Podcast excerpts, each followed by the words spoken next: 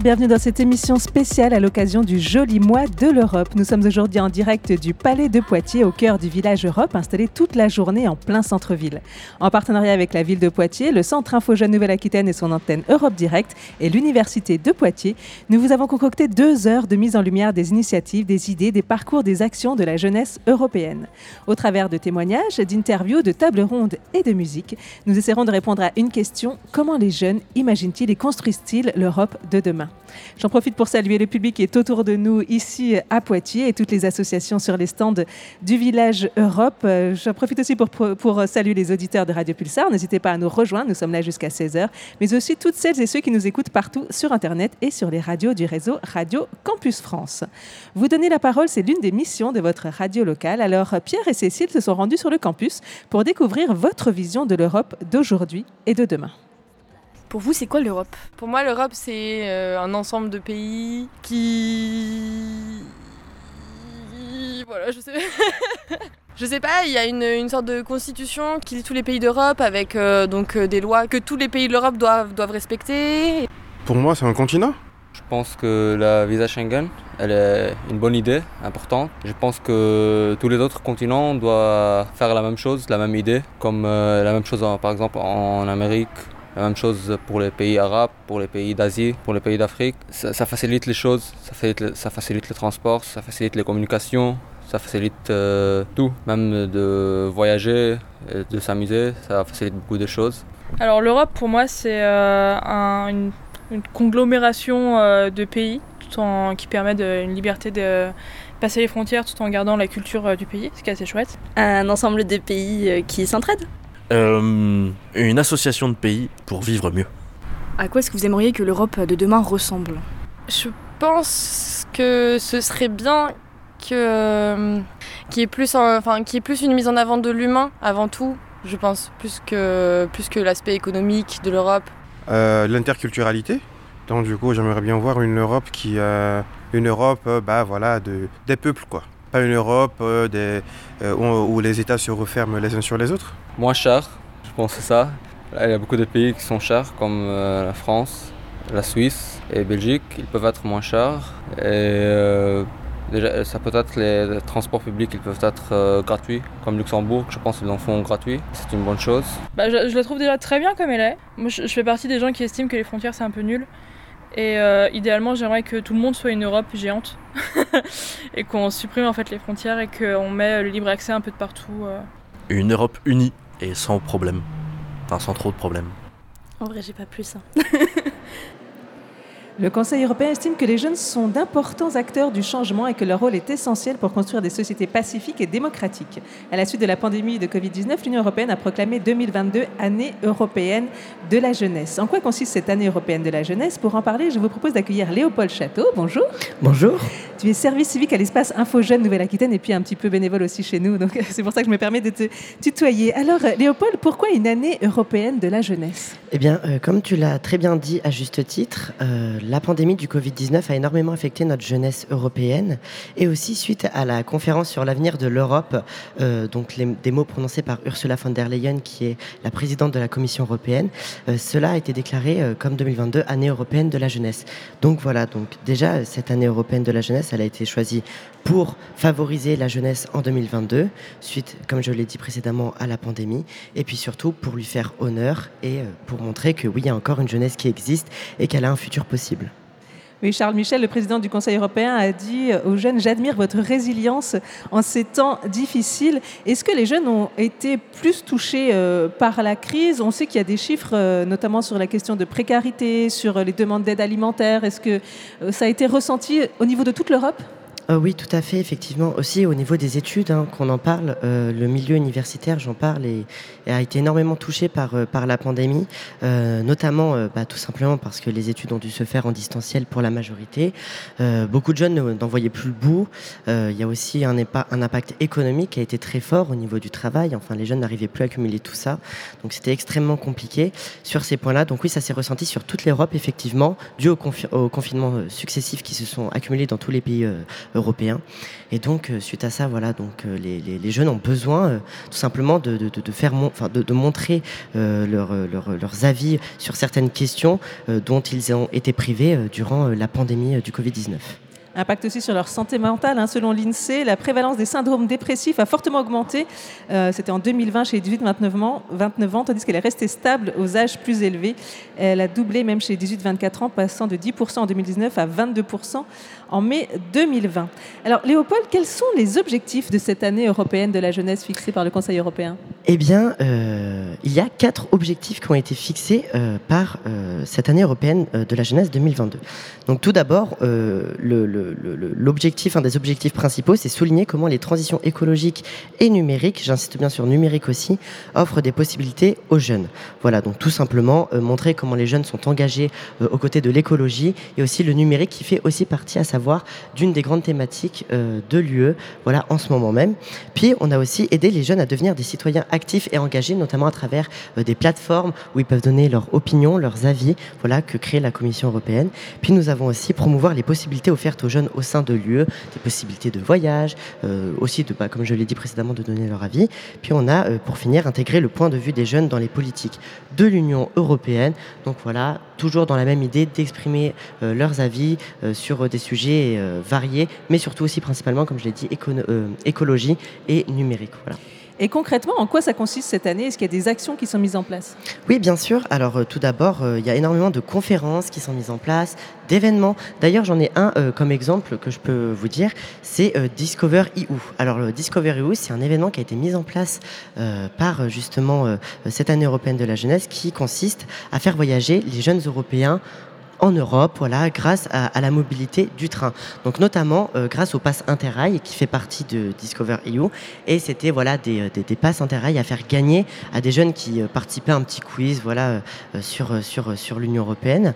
Et voilà suite à ça, les jeunes qui ont participé à ce quiz pouvaient recevoir un pass Interrail et avaient la possibilité du coup de voyager dans l'Union européenne et même à plus large portée l'Europe, hein, puisque ça reste global, grâce à une réduction et notamment même parfois à des billets de train gratuits voilà, donc euh, ça, ça, fait partie d'un des événements. Euh. Est-ce que ça signifie aussi des financements supplémentaires?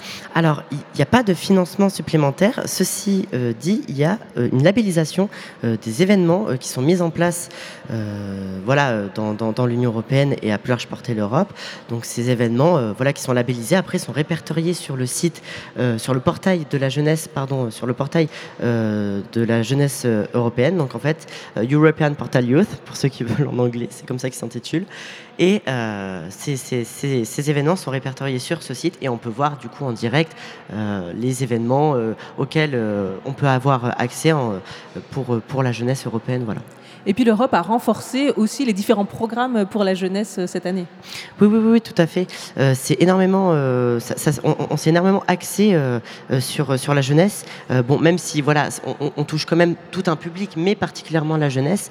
voilà, le Conseil de l'UE et le Parlement, en votant du coup cette année européenne de la jeunesse, a vraiment voulu mettre l'accent sur, enfin, que toutes les politiques s'axent principalement sur la jeunesse et en parlent beaucoup plus que, que, d'habitude. Voilà, donc c'était vraiment une mise à disposition euh, très importante pour les politiques européennes de s'axer sur la jeunesse. Voilà. Par exemple, euh, plus d'Erasmus, plus de corps européens Oui, tout à fait. D'ailleurs, euh, chose assez intéressante, en fait, les 35 ans d'Erasmus, cette année, voilà, donc en, corrélation avec, avec Erasmus, eh bien, ils, ont voulu, ils ont voulu renforcer la jeunesse et son engagement à travers ces événements-là. Et donc, je le rappelle, évidemment, Erasmus, qui est un dispositif qui permet à beaucoup d'étudiants et même pas forcément si on est étudiant, de partir à l'étranger.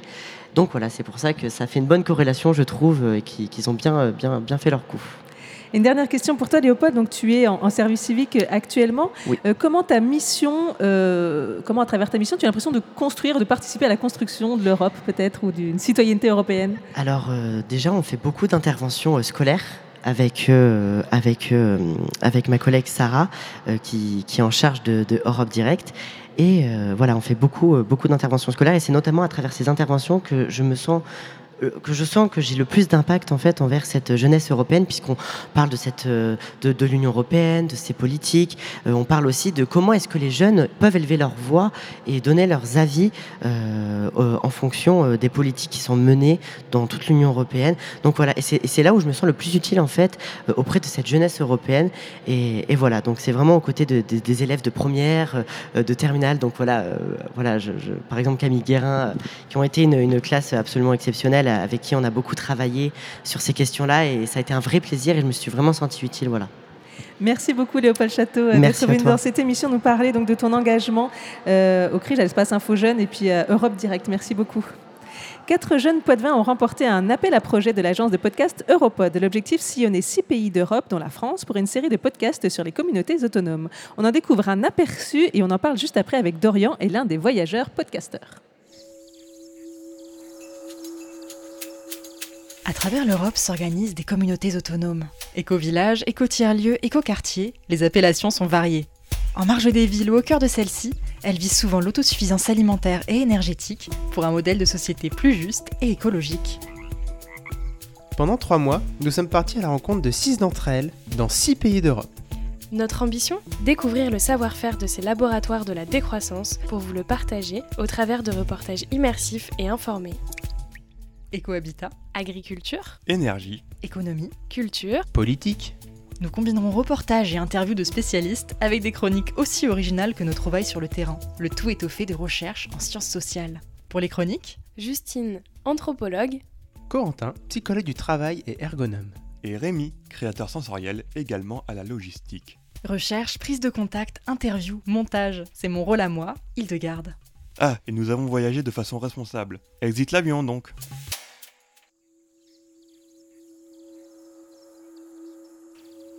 Bonjour à tous, ici Hildegarde. Pour ce premier épisode, commençons par une question. Qu'est-ce que cela signifie pour vous, habiter? Pour certains, ce sera vivre dans une maison ou un appartement, un espace où on accomplit des besoins sommaires, manger, dormir et dévorer des séries Netflix. Mais pour d'autres, avoir une chambre à soi, c'est bien plus politique, surtout quand la chambre en question se situe dans un habitat partagé.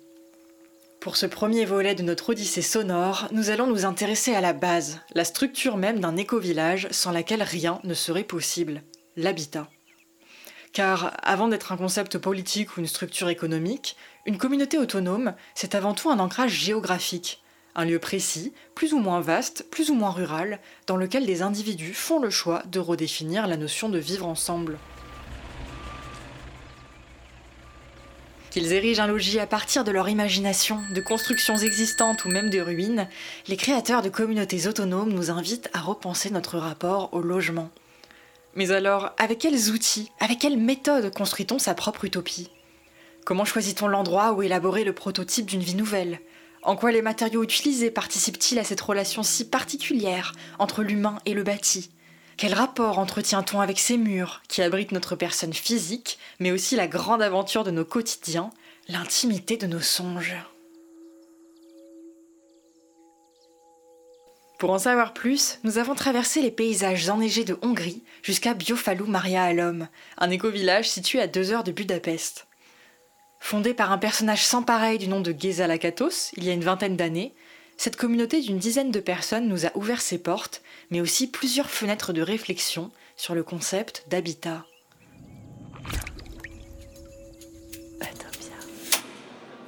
Vous venez d'entendre un extrait du podcast Utopia dont nous recevons aujourd'hui un de ses créateurs, Rémi Hoguet. Bonjour. Bonjour.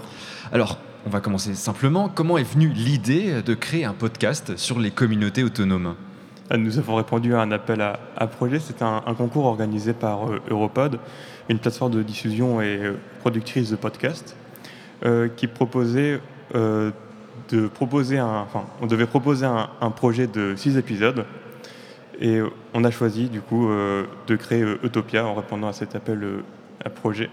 Afin, on a gagné après, comme c'était un concours, pour représenter la, la France, parce qu'il y avait plusieurs langues et puis on a pu représenter euh, la France. Donc on a reçu 8300 euh, euros pour euh, réaliser le projet que l'on avait proposé. Et donc vous avez choisi six communautés autonomes. Comment vous les avez choisies tout simplement Est-ce que le contact a été facile, la démarche bien reçue? Oui, alors pour choisir les communautés autonomes, nous nous sommes axés d'abord sur les thèmes des épisodes. par exemple, agriculture ou politique, etc. Donc nous avons cherché à aller dans des communautés qui correspondaient euh, au thème de l'épisode, mais euh, qui ne fonctionnaient pas euh, parfaitement non plus. On va avoir une, approche journalistique, donc chercher qu'est-ce qui est intéressant, qu'est-ce qui fonctionne moins bien. on a cherché les aspects qui poussaient à l'autosuffisance. Et c'est ainsi qu'on a pu choisir les communautés comme ça. Il n'y avait pas une certaine méfiance vis-à-vis de votre démarche qui peut être journalistique et donc, euh, bah, comme vous cherchez à, tout dire, euh, point positif comme négatif, euh, ça peut ne pas plaire à tout le monde. oui, chaque communauté était différente, mais on a rencontré quelques problèmes. C'était c'était compliqué d'expliquer sa démarche et de prouver sa bonne intention. Et vous avez une estimation plus générale du nombre de communautés autonomes en Europe? C'était facile de les trouver Vous avez pu les recenser? Nous avons, euh, il y a beaucoup, beaucoup de communautés autonomes qui ne sont pas toutes ouvertes. Nous sommes allés que dans des communautés euh, ouvertes qui faisaient un peu de communication, parce que certaines communautés cherchent à accueillir des nouvelles personnes et donc communiquent sur leur présence. D'autres cherchent à rester plus isolés du monde extérieur finalement. C'est ça. Et quelle est la population Qu'est-ce qu'on retrouve comme population au sein de ces communautés autonomes Est-ce que les jeunes sont euh, bien représentés, sont présents dans ces communautés? Euh, tout, Vraiment, c'est très différent en fonction des, communautés. Euh, il ne faudrait pas faire de généralité. Bien sûr. les jeunes ne sont pas forcément bien représentés. Il y a beaucoup de créations de communautés autonomes où il y a beaucoup de jeunes, mais qui n'aboutissent pas forcément. nous sommes surtout allés dans des communautés qui avaient plusieurs dizaines d'années et dans ce cas-là, les créateurs sont encore euh, vivants, donc ils ont euh, la cinquantaine, la soixantaine. Et ceux qui les rejoignent, c'est quel type de population, euh, ces communautés autonomes? C'est surtout des, jeunes, en effet. Oui. Toutes, surtout des jeunes européens qui viennent voyager, avoir une expérience personnelle. On, y viendra juste après. Et vous avez pu un peu cerner les raisons de ces choix de vie, de ces jeunes qui choisissent de, de rejoindre une communauté? C'est une volonté de, rupture avec, euh, souvent avec le monde euh, extérieur, avec euh, les institutions, et être plus proche de, la nature. Il y a aussi un développement spirituel, tout est très différent. ça dépend vraiment de, chaque personne. Et au moins dans, certaines communautés, donc vous l'avez dit, il y a un aspect assez cosmopolite, c'est ça, si j'ai bien compris. Et donc il y a des personnes venant de, de plusieurs pays. Ils viennent de toute l'Europe. Oui, c'est surtout des, Européens. Par exemple, on est allé à Sunseed, dans le désert euh, espagnol. Il y a vraiment beaucoup de communautés euh, différentes, italiens, français, euh, espagnols, allemands. C'était vraiment un melting pot de... Oui, un melting pot. Celles qui sont ouvertes, en tout cas, ça, ça permet justement, elles sont vraiment cosmopolites toutes que vous avez pu rencontrer Pas toutes, puisque nous sommes aussi allés à Notre-Dame-des-Landes. Là, c'est moins tourné vers euh, l'extérieur, c'est plus euh, un, entre-soi. À, votre avis, justement, c'est un modèle d'avenir et c'est une initiation qui est intéressante pour, beaucoup de, pour de plus en plus de jeunes de, rejoindre cette communauté, ces genres de communauté euh, Oui, bien sûr. Il y a plus de conscience écologique et souvent en communauté autonome, il y a un but écologique premier. Donc, il y a aussi une certaine politisation et plus d'accès à l'information. Donc c'est plus facile et au transport aussi. Donc c'est plus facile de se déplacer, d'avoir accès aux connaissances, de savoir qu'il y a une communauté et de pouvoir y aller. Et euh, ça, marche bien en général? Il y a une bonne entente dans les communautés que vous avez pu euh, rejoindre? Elles ont toutes euh, leurs défauts et, leurs qualités. tout est trop différent pour généraliser, encore une fois. Mais il y a souvent des, essais de démocratie différents euh, ça fonctionne plus ou moins bien. Par exemple, il peut y avoir euh, beaucoup de débats entre les gens. Donc ça, peut permettre de chacun exprime son opinion et peut vraiment participer euh, politiquement. Mais ça, à la limite, c'est très chronophage, demander beaucoup de temps. C'est un modèle qui peut être transposable à plus grande échelle, ce genre de, de participation, de plus grande démocratie directe finalement? Je, je, pense, oui. Ça, ça dépend vraiment de, du type finalement de, de, démocratie qui est mis en place et donc de, le fait de, pouvoir. Ma question était plutôt de savoir si oui, on pouvait s'en inspirer euh, pour notre, euh, pour la société euh, comme on, est actuellement finalement. bien sûr, c'est très enrichissant de, voir ce qui fonctionne et même ce qui fonctionne pas. Donc ça, permet vraiment de repenser à, plus grande échelle, parce qu'on n'est pas vraiment sensibilisé à tout l'aspect démocratique, au fonctionnement, c'est peu remis en cause. C'est quoi, une question plus générale maintenant, c'est quoi votre conception de l'Europe? Vous aviez une expérience peut-être de l'Europe avant ce voyage? Euh, bah, Je voyais surtout, surtout ça comme un, un, espace, un, lieu de, circulation. On en a bien euh, profité parce qu'on a pu voyager. Euh, on a choisi de ne pas prendre l'avion, donc on était en train, on a fait énormément de, pays, six pays, plus tout, on est passé par des pays, par exemple pour aller en Hongrie, on a traversé euh, plusieurs pays quand on a pris le, train. Et euh, c'est depuis cette expérience, est-ce que vous vous sentez davantage peut-être euh, citoyen européen, comme on peut l'appeler aujourd'hui? Oui, on a vu beaucoup de, de, personnes qui voyageaient à travers l'Europe.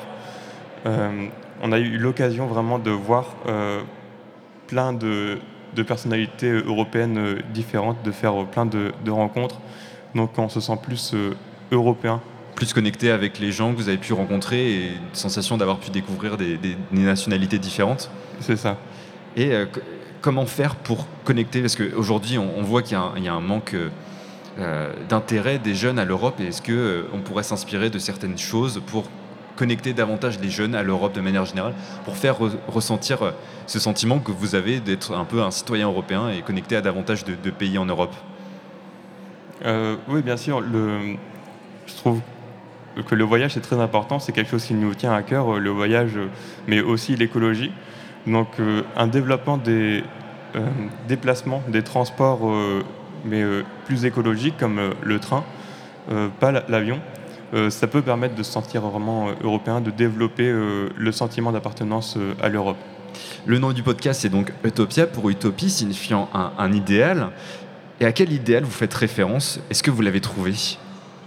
Justement, on ne l'a pas trouvé, c'est la question euh, dans tout le, le podcast. Euh, on est à la quête euh, de qu'est-ce qui est des parties qui peuvent permettre d'être autosuffisants.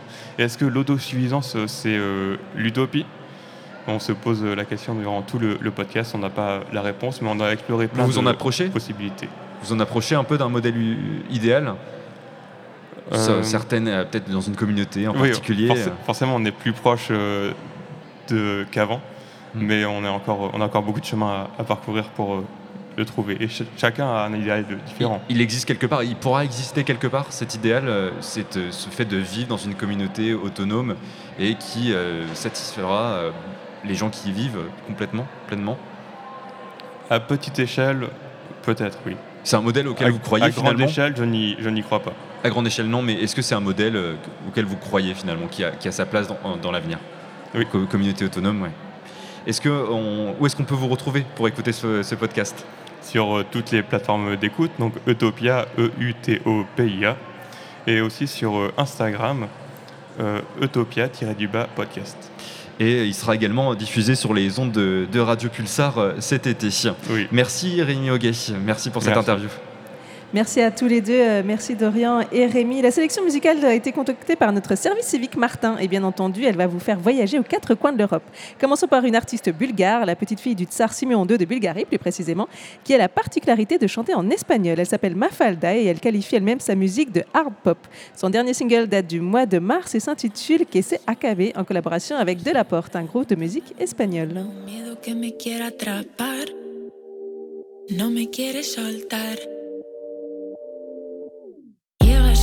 preciso.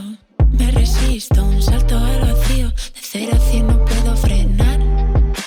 Creo que me vas a gustar.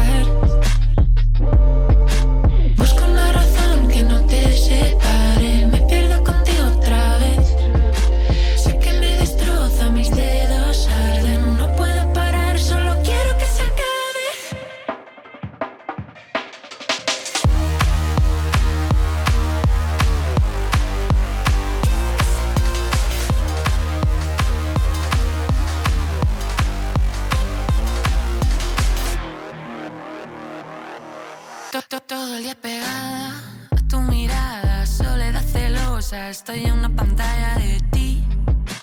Algo explota dentro de mí.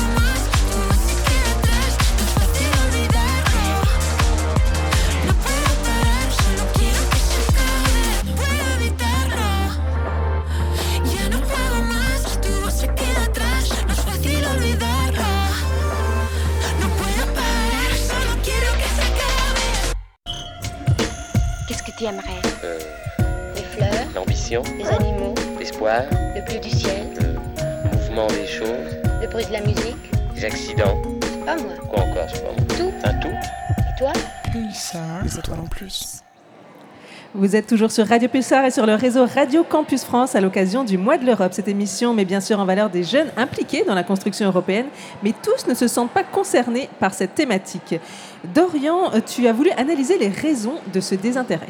Oui, c'est donc euh, le mois de l'Europe. Nous faisons un plateau sur comment les jeunes la construisent, mais il ne faut pas oublier les jeunes pour qui l'Europe, l'Union européenne, qu'on va un peu assimiler aujourd'hui, n'est qu'un cours d'histoire-géographie. Les causes de ce dés- désintérêt des jeunes ne sont pas sensiblement différentes du reste de la population. Les institutions sont perçues comme complexes, lointaines, obscures, parfois euh, avec peu de démocratie, ultralibérale. Combien euh, peuvent dire comprendre les différences de rôle euh, du Conseil de l'UE, le Conseil européen, la Commission européenne et le Parlement européen? Qui fait quoi? Sur quel sujet? Comment on prend une décision? On élit des députés européens sans vraiment comprendre leur action et que dire des commissaires européens souvent inconnus du grand public. Il faut dire que les États membres ne rendent pas la tâche euh, de l'Europe facile. Cette dernière est accusée de tous les maux quand ça ne va pas et quand quelque chose de positif se passe. Ce sont les États eux-mêmes qui récupèrent la vedette. Si l'Union européenne est autant critiquable aujourd'hui, la faute revient aussi pour une large part aux États membres.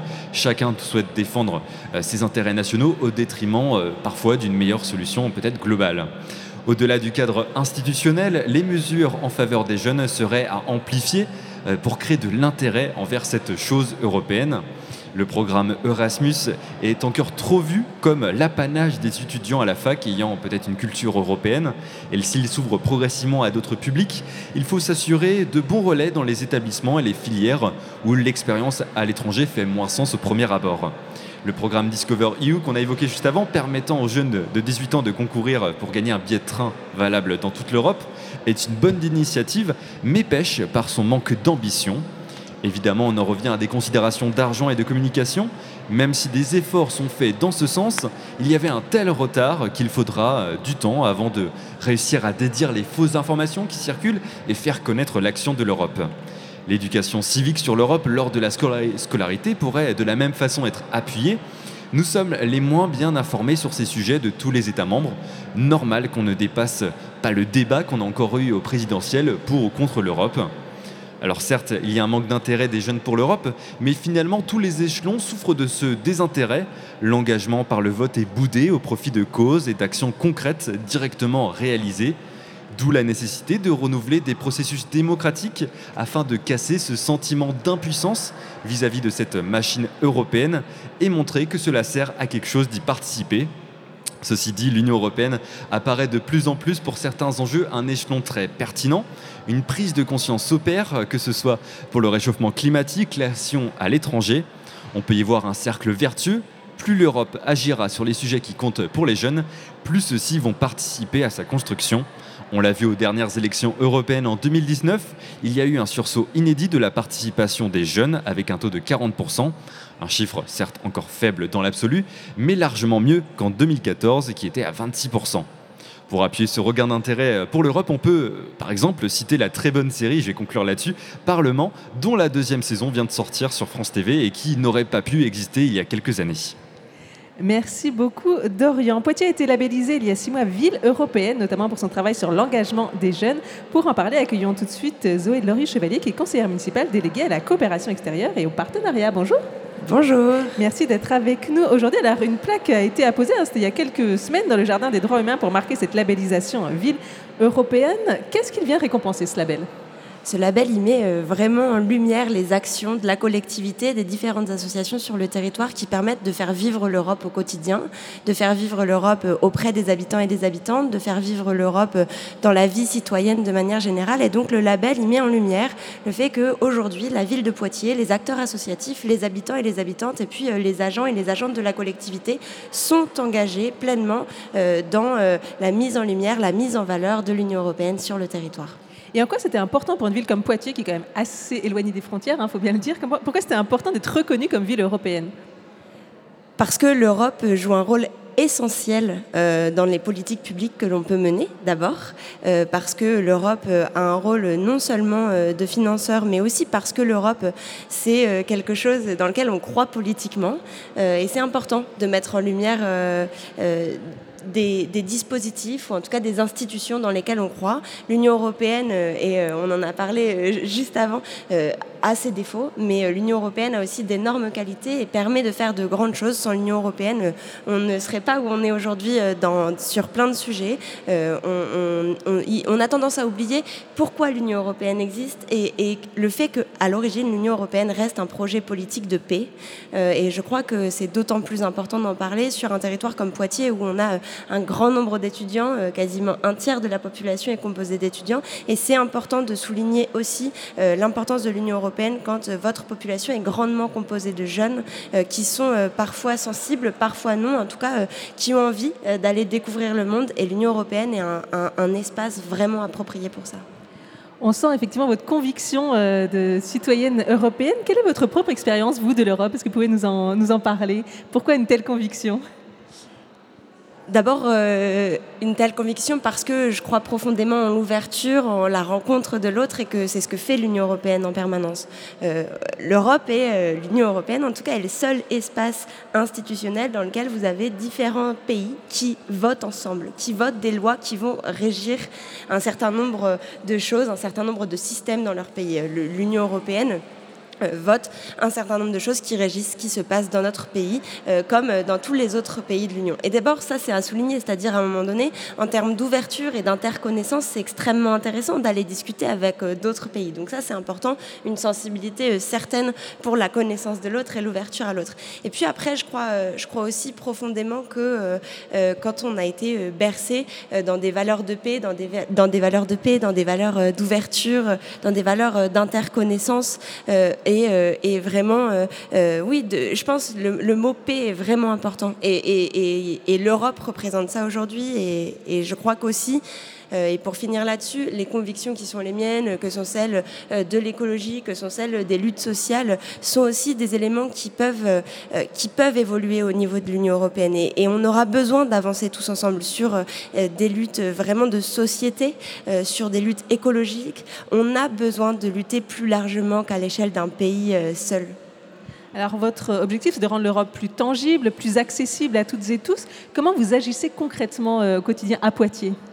Alors concrètement, et d'abord il y en a une partie euh, qui nous entendent aujourd'hui, mais d'abord avec les associations sur le territoire qui sont vraiment un vecteur important euh, des valeurs européennes euh, sur le territoire. Aussi et surtout en travaillant dans les écoles dès le plus jeune âge avec les parcours citoyens par exemple qui permettent des interventions d'associations comme le mouvement européen français, des agents et des agents de la collectivité pour présenter un certain nombre d'actions qui sont menées pour présenter l'Union européenne puis ensuite tout au long de l'année avec euh, des événements euh, comme ceux du mois de l'Europe, mais euh, qui s'étendent tout au long de l'année avec Europe Direct, le CRIJ euh, et tous nos partenaires. Vous vous appuyez aussi sur les, ju- les jumelages hein, qui existent, qui sont plutôt au départ vus comme des choses institutionnelles, mais vous essayez de renouveler un petit peu leur existence? Oui, tout à fait. Euh, Les, jumelages ont longtemps été considérés comme euh, quelque chose d'un peu flou, euh, d'un peu brumeux, d'un petit peu loin. Et aujourd'hui, l'objectif, c'est de reconnecter les jumelages aux habitants et aux habitantes, et particulièrement aux jeunes. Et dans ce cadre-là, on a lancé l'année dernière le défi avec notre ville jumelle en Allemagne qui s'appelle Marbourg, qui est donc l'objectif était de rejoindre la ville jumelle dans des moyens de transport durables. Et cette année, on a euh, 21 jeunes qui partiront euh, à Coimbra, notre ville jumelle au Portugal. On en trouve, on les écoutera juste après euh, votre intervention. Vous participez aussi à la saison croisée entre euh, la France et le Portugal. 87 villes en France, 55 au Portugal, plus de 200 événements. La culture, c'est aussi un- un moyen de faire vivre l'Europe? Évidemment. Et je, je crois que l'Europe doit vivre dans tous les espaces qui lui sont, euh, qui lui sont mis à sa disposition. Euh, et donc euh, la culture en fait partie, tout comme le sport peut en faire partie. Je pense au tournoi euh, sportif qui aura, qui aura lieu à Marbourg avec un certain nombre de collectivités partenaires, dont la ville de Poitiers. Je pense au réseau Ici to You sur l'université, le lien entre la ville et l'université. Donc bien sûr, la culture fait partie, tout comme tous les autres espaces qu'on laissera à l'Europe pour qu'elle puisse vivre au quotidien dans la vie des habitants et des habitantes. Dorian parlait tout à l'heure de ces jeunes qui sont éloignés de l'Europe. hein. Comment on fait pour les ouvrir euh, à cette communauté?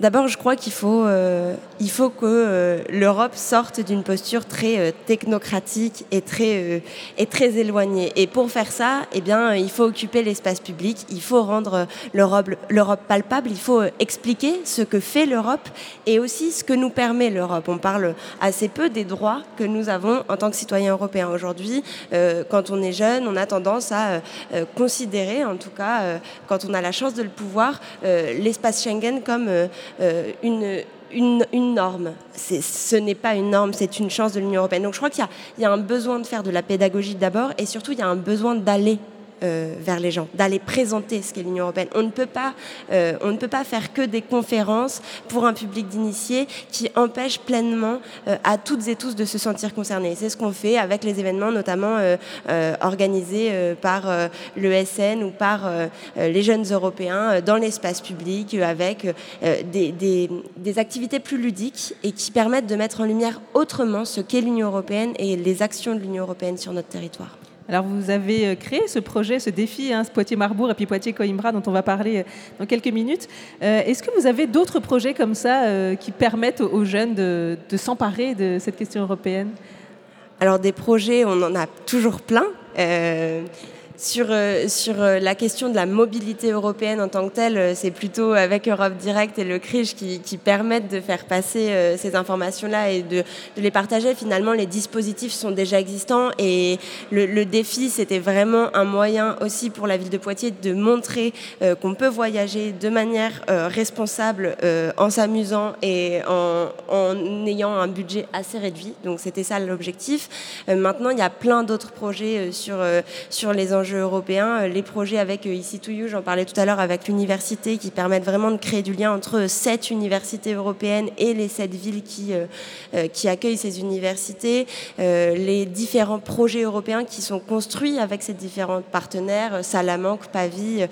euh, finalement, j'ai envie de vous dire, euh, on est toujours en train de créer des nouveaux projets sur tout un tas de domaines, j'en parlais tout à l'heure. Le projet du défi est assez emblématique parce qu'il touche vraiment euh, cette classe euh, euh, d'âge-là et, sur un dispositif qui, à mon sens, et je l'espère en tout cas, a, quelque chose de joyeux et, et d'ambitieux à la fois. Merci, restez avec nous Zoé Loriou Chevalier. On vous retrouve juste après pour débattre sur l'Europe de demain. Mais tout de suite, je laisse la parole à Cécile et ses voyageurs en partance. Prochaine, plusieurs équipes de jeunes poitevins et poitevines âgés de 18 à 30 ans partiront en voyage éco-responsable depuis Poitiers vers Coimbra au Portugal. Donc après Marbourg l'an dernier, c'est la deuxième édition de ce défi lancé par la ville de Poitiers pour relier Poitiers à ses villes jumelées en Europe. Nous avons le plaisir de recevoir euh, aujourd'hui deux équipes, les Fous de la Galette et euh, Coimbra Green Trip. Bonjour et bienvenue à vous. Bonjour. Bonjour. Bonjour. Kevin Guillotot et Virginie Higuet, vous êtes respectivement coordinateur de la politique développement durable au sein de l'établissement public foncier de Nouvelle-Aquitaine et ingénieur en environnement. Mais le temps de ce voyage, vous êtes les fous de la galette. Euh, Est-ce qu'il y a une raison particulière derrière ce nom d'équipe? Oui, je vais vous l'expliquer. Euh, en fait, il s'agit d'un dessin animé qui s'appelle Les Fous du Volant, euh, qu'on a mixé du coup avec la galette Poitevine, qu'on va essayer de faire découvrir au fur et à mesure des villages qu'on va visiter. Euh, et nous, euh, effectivement, dans notre euh, équipe, on va prendre le vélo pour euh, se déplacer jusqu'à Coimbra. Ça va être notre euh, moyen de locomotion. Euh, voilà, principalement. Anna Deroy, vous êtes actuellement en alternance au sein de l'Association nationale pour la formation permanente du personnel hospitalier et vous vous lancez dans cette grande aventure avec Emma et Nathan, deux profils qui sont un peu différents du vôtre. Donc qu'est-ce qui vous a réuni autour de, de ce projet? Alors du coup, ce sont nos chargés de formation qui nous ont fait part de, de ce défi, donc de relier Poitiers à Coimbra, sachant que euh, l'année dernière, euh, des élèves aussi de la même école étaient partis à Marbourg, et euh, du coup, bah, c'est ce projet qui euh, nous ont réunis.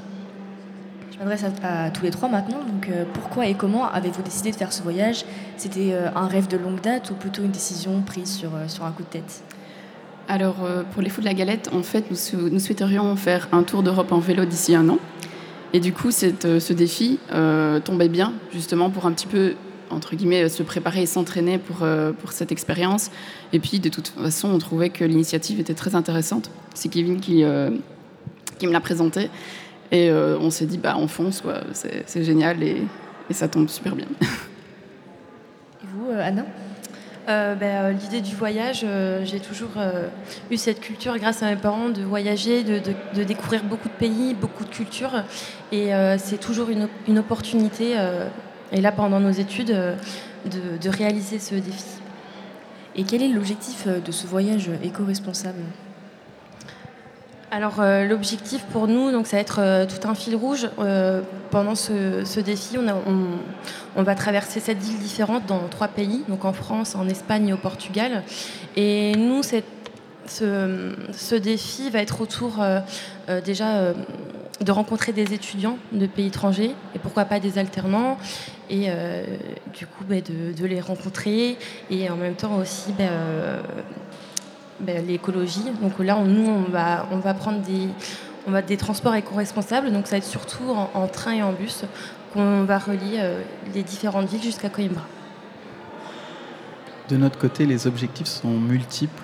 Euh, D'un point de vue, euh, concernant l'écologie, le dernier rapport du GIEC mentionnait que dans la majorité des, cas, les entreprises ou les collectivités agissaient pour réduire leurs émissions, mais très peu pour euh, agir pour l'adaptation au changement climatique, c'est-à-dire accepter le fait qu'il va y avoir des changements, qu'il va faire plus chaud et du coup qu'il va falloir s'adapter. Et euh, tout ça, nous, ça nous intéresse et c'est ce qu'on va demander du coup.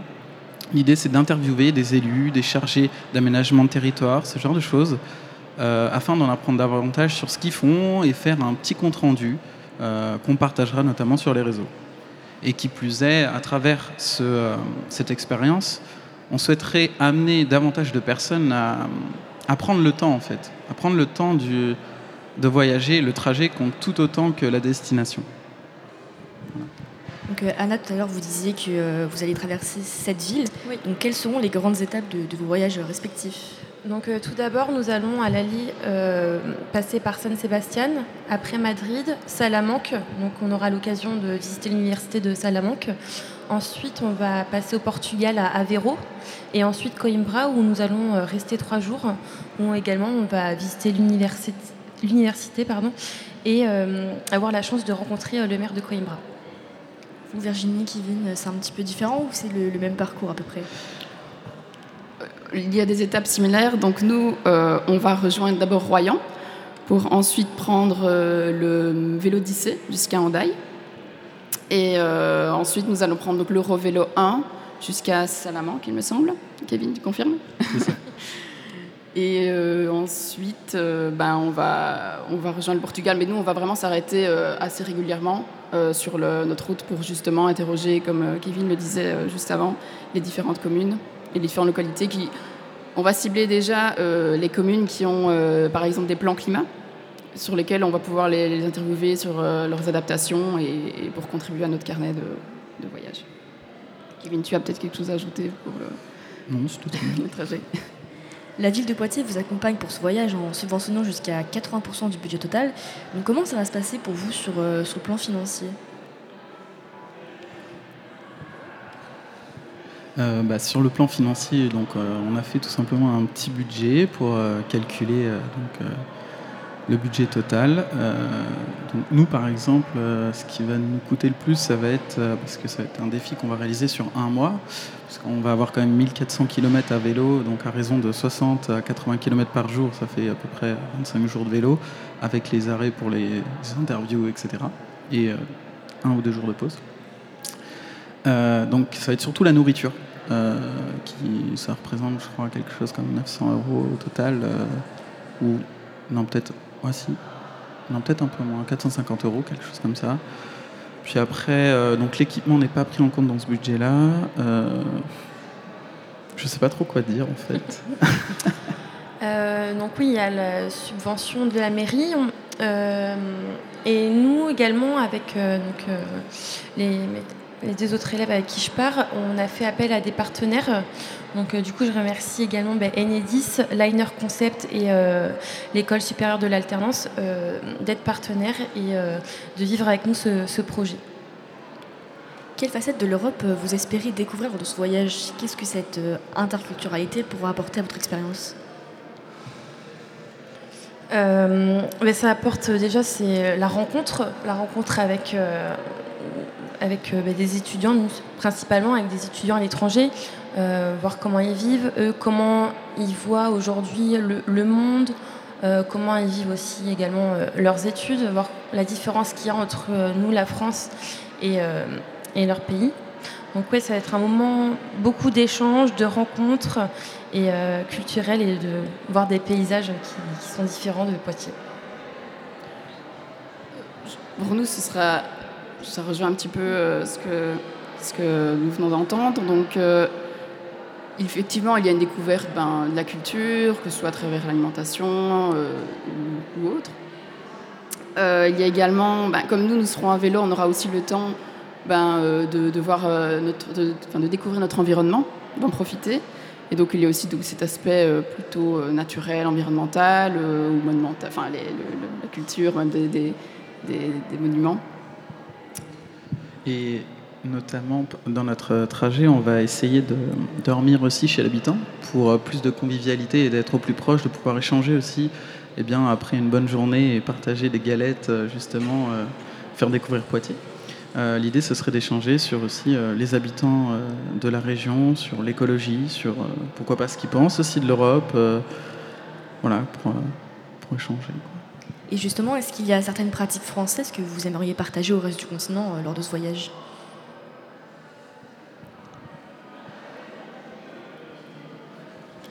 Non, aucune. Même un Alors, moi- de Poitiers moi- ou- Moi étant belge, donc ce sera plus compliqué. Et donc, comment on peut faire pour, euh, pour suivre votre aventure? Via un blog, des réseaux sociaux, peut-être?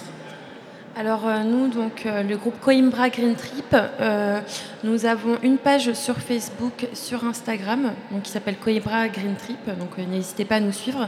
Et nous allons également créer un compte TikTok le jour du départ avec le même nom. De notre côté, on a fait un partenariat avec la Maison de la Gibauderie, qui nous a d'ailleurs appuyé pour le dossier. Euh, en fait, ils vont relayer sur leur page directement Facebook euh, des informations qu'on enverra. Euh, ça peut être une photo avec une petite phrase, des sentiments, etc. Qu'est-ce qu'on ressent au fur et à mesure de, ce voyage, les difficultés rencontrées. Et à terme, à la fin de ce, voyage d'un mois, on va réaliser un, blog à vélo sur, dont on, va parler de quatre thèmes différents, notamment bah, une partie principalement sur l'aventure, une autre du coup plus euh, liée sur l'écologie, euh, les difficultés rencontrées, euh, l'expérience en tant que telle, et puis aussi toute la culture en fait, tout l'aspect culturel euh, qui seront développés. Est-ce que vous auriez un dernier petit conseil à donner à ceux qui hésitent encore euh, à participer pour une prochaine édition? Euh, faut foncer, euh, c'est une, occasion qui se représente qu'une fois. Participer à un projet comme ça en partenariat avec la ville de Poitiers, euh, c'est toujours euh, enrichissant. Il faut se lancer, il faut, faut y aller, il faut pas réfléchir. hein. C'est une, opportunité en or. Il il ne me semble pas qu'il y ait beaucoup de villes ou de communes qui proposent ça jusqu'à maintenant. Donc, euh, moi, quand j'ai vu ça, j'ai fait Ah, c'était génial, quoi. Donc, faut y aller. Merci beaucoup Anna, Kevin, Merci. Virginie euh, de vous être Merci. déplacés aujourd'hui au palais pour répondre à nos questions et bon courage pour ce périple qui s'annonce bien rempli. Merci beaucoup. Merci.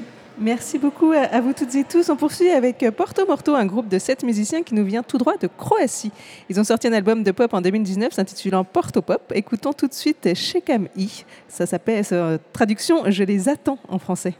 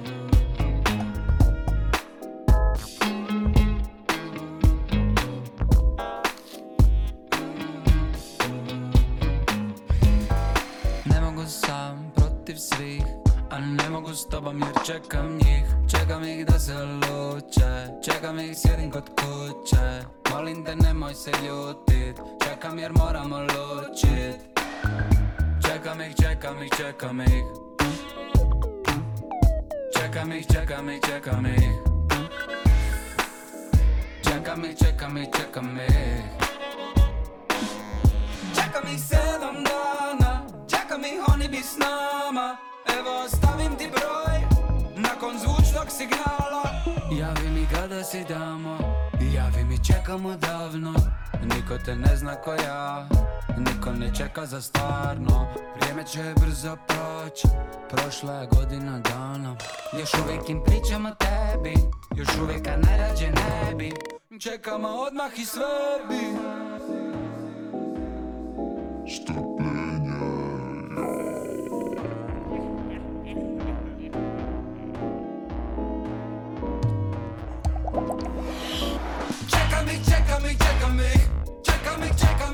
czekam ich Czekam ich, czekam ich, czekam ich Czekam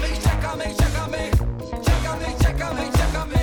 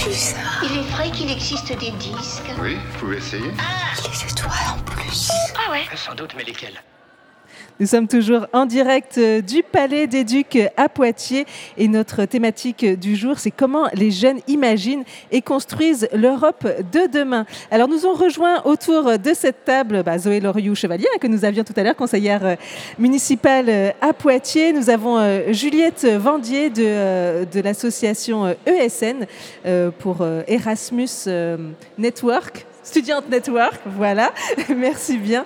Euh, nous avons euh, Émilie Soulard donc pour les jeunes européens, bonjour. Et puis Federica Rassu qui est euh, maître de conférence à l'Université de Poitiers en droit et qui a travaillé notamment sur le droit européen.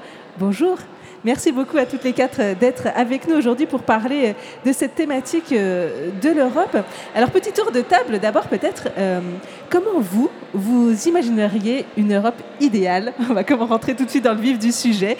Qu'est-ce qui aujourd'hui fait obstacle à une Europe idéale? Allez, on commence par vous, Zoé Laurie Chevalier, vous êtes déjà échauffée. Je suis échauffée, mais la question n'est pas simple hein, quand même, je dois le dire. Non, plus sérieusement, une Europe idéale, d'abord, euh, je crois qu'une Europe idéale, c'est euh, une Europe euh, qui est connue, identifiée, reconnue par les citoyens et les citoyennes qui la composent.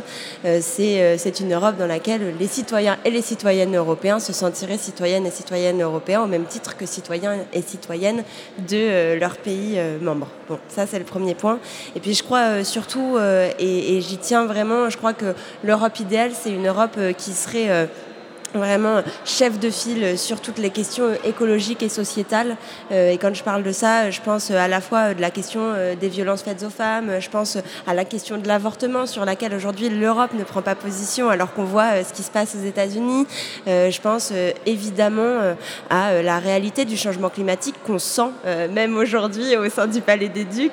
Et donc voilà, tous ces sujets-là, et je crois que voilà, cette Europe idéale, en tout cas pour moi, c'est celle-ci. Juliette Vendier, j'imagine que l'écologie et le social, ce sont deux thématiques qui, vous font réagir vous aussi. Euh, oui, bien sûr, et je rejoins tout à fait Zoé Loriou Chevalier. Euh, mais moi, je pense que les deux principaux obstacles, c'est un, qu'on n'a pas une bonne connaissance de l'Union européenne d'abord et euh, de l'Europe en général. Et le deuxième obstacle, et le deuxième obstacle, c'est que on n'est pas tous d'accord. Euh, premièrement, sur euh, ce qu'on veut faire avec l'Union européenne, et deuxièmement, comment on veut le mettre en place. Et c'est là tout l'enjeu. Frédéric Arassu, justement, vous, la- cette question de ne pas connaître l'Europe, c'est vraiment quelque chose qui vous interpelle. hein? Oui, tout à fait. Je pense que c'est l'un des enjeux principaux pour l'Europe aujourd'hui. Euh, on a besoin d'une participation citoyenne active, je suis tout à fait d'accord. Et la participation active passe par la connaissance et aussi par l'esprit critique, les dialogues, la remise en question des choses. Mais sans la connaissance, on ne peut pas aller beaucoup plus loin. Et puis pour rejoindre euh, les propos qui viennent d'être exprimés, effectivement, il y a besoin de réformer aussi la dynamique européenne. Il y a des propositions qui sont, euh, qui sont faites aujourd'hui, puisqu'on les voit dans les situations de crise. On a à la fois tendance à euh, se resserrer et se- à se réunir, et en même temps, il y a des obstacles, même des types juridiques, qui s'affirment encore aujourd'hui et qu'on a besoin de dépasser. Et par contre, ça, ça passe par une réforme des traités européens, ça c'est sûr. Les jeunes Européens, vous, vous essayez justement de faire vivre euh, cette Europe. Qu'est-ce qui, qu'est-ce qui manque aujourd'hui pour qu'elle soit, euh, qu'elle soit plus favorable aux jeunes, notamment? Euh, une Europe favori- favorable aux jeunes, euh, ce serait une Europe du coup qu'on peut vraiment promouvoir. Le mouvement européen euh, organise pas mal de pardon, euh, organise pas mal de rencontres dans les écoles notamment. On, y va avec, euh, avec des drapeaux, avec des cartes. Ça permet de la faire vivre et c'est cette promotion faite par les jeunes qui permet ensuite, quand on est plus grand finalement, d'aller vers, vers des mouvements peut-être de, de solidarité, d'engagement. Il y a cette idée vraiment d'engagement, euh, que ce soit au niveau sociétal euh, ou écologique encore, euh, qu'il faut faire vivre au travers de l'Europe, comme le disaient les autres personnes autour de, cette table. Voilà. Pour moi, c'est ça qui est important pour l'Europe. La Commission européenne a, mené une enquête, hein, c'était euh, fin 2021, pour savoir quels sont les principaux thèmes qui intéressent les jeunes en Europe. Alors, euh, premier thème, c'est l'éducation et l'apprentissage. Ça va vous faire plaisir. J'ai entendu ça à peu près euh, chez, toutes, ouais, parmi, parmi vous. Le changement climatique, la santé et la santé mentale. On disait que ça a été vraiment une difficulté pendant la pandémie. Et puis la lutte contre les discriminations. Voilà les quatre principaux thèmes qui intéressent les jeunes aujourd'hui. Alors comment on peut faire avancer l'Europe sur ces thématiques-là Je ne sais pas qui veut prendre euh, la parole. Allez, Juliette Vendier. Euh, nous, à notre échelle, on fait des, ateliers déjà. On commence directement par sensibiliser les, personnes, en fait, les individus. Donc, euh, euh, en ce qui nous concerne, c'est surtout les, étudiants. Et je pense que si on commence par nous, en sensibilisant de plus en plus les personnes, et ben après, elles vont être plus euh, sensibles à, à, ce- qui est dit et euh, elles vont pouvoir plus euh, être à même de rejoindre des associations peut-être après. Et ces associations, elles, après, vont se rassembler et vont porter des revendications qui vont être portées au sein de l'État ou des institutions européennes. Federica Rassou, vous, vous êtes en tant qu'enseignante forcément euh, euh, au cœur de cet apprentissage. Là, on voit l'éducation et l'apprentissage, ça arrive en premier des, pour les préoccupations. Euh, comment vous construisez, vous, à votre échelle, l'Europe? Eh bien, je confirme effectivement ces statistiques, puisque dans ma pratique, j'enseigne les droits européens de la première année de licence jusqu'au master. Et je vois des étudiants qui sont très concernés par l'Europe, très concernés par les enjeux du monde qui- qui- qu'ils découvrent parfois et pour lesquels ils ont envie de s'engager. Et donc, euh, mon rôle là-dedans, c'est c'est lui d'expliquer comment les choses fonctionnent, qu'est-ce qui dit les droits, puisque j'enseigne les droits, donc forcément, je, je me limite à ça. Et puis, euh, enseigner aussi que les, droits naissent du dialogue. Et que ce dialogue démocratique est ce qui permet de faire avancer les droits. Donc, euh, on ne s'assit pas sur les acquis, on ne se limite pas à voir ce qui existe, mais on explore aussi les possibilités. Qu'est-ce qui peut être fait encore? Oui. Je crois que enfin, ce, qui, est dit est particulièrement important, c'est-à-dire que euh, on entend bien hein, le rôle euh, de, l'école, de l'université, euh, euh, de, l'enseignement de manière générale, c'est-à-dire c'est une préoccupation, mais c'est aussi un moyen, c'est aussi un vecteur de, cette information sur l'Europe, et, je crois profondément, il y, y a plusieurs choses. D'abord, il y a le sujet les étudiants, comment on touche un public qui est étudiant, qui aura déjà accès à une offre qui est Erasmus, qui euh, potentiellement en entendra parler et donc qui aura peut-être déjà une première sensibilisation dans sa vie à ces choses-là.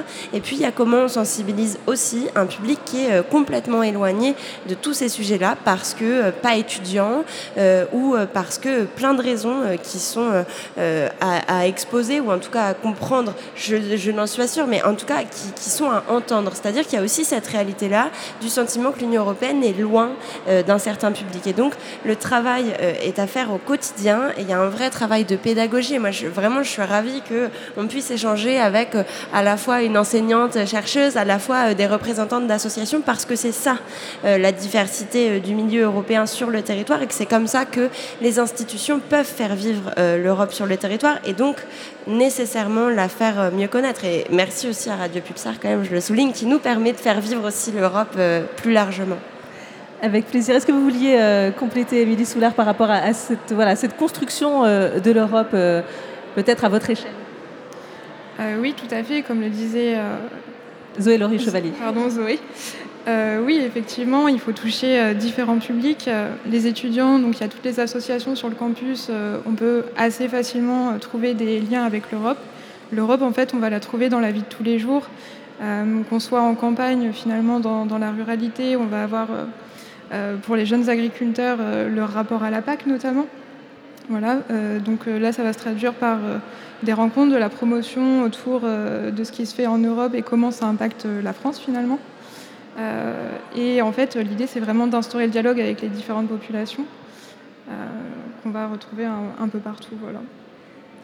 Alors, dans le communiqué sur le site de la ville de Poitiers qui a annoncé ce mois de l'Europe euh, pour le mois de mai, euh, dans les objectifs, il était indiqué réarmer l'idéal européen.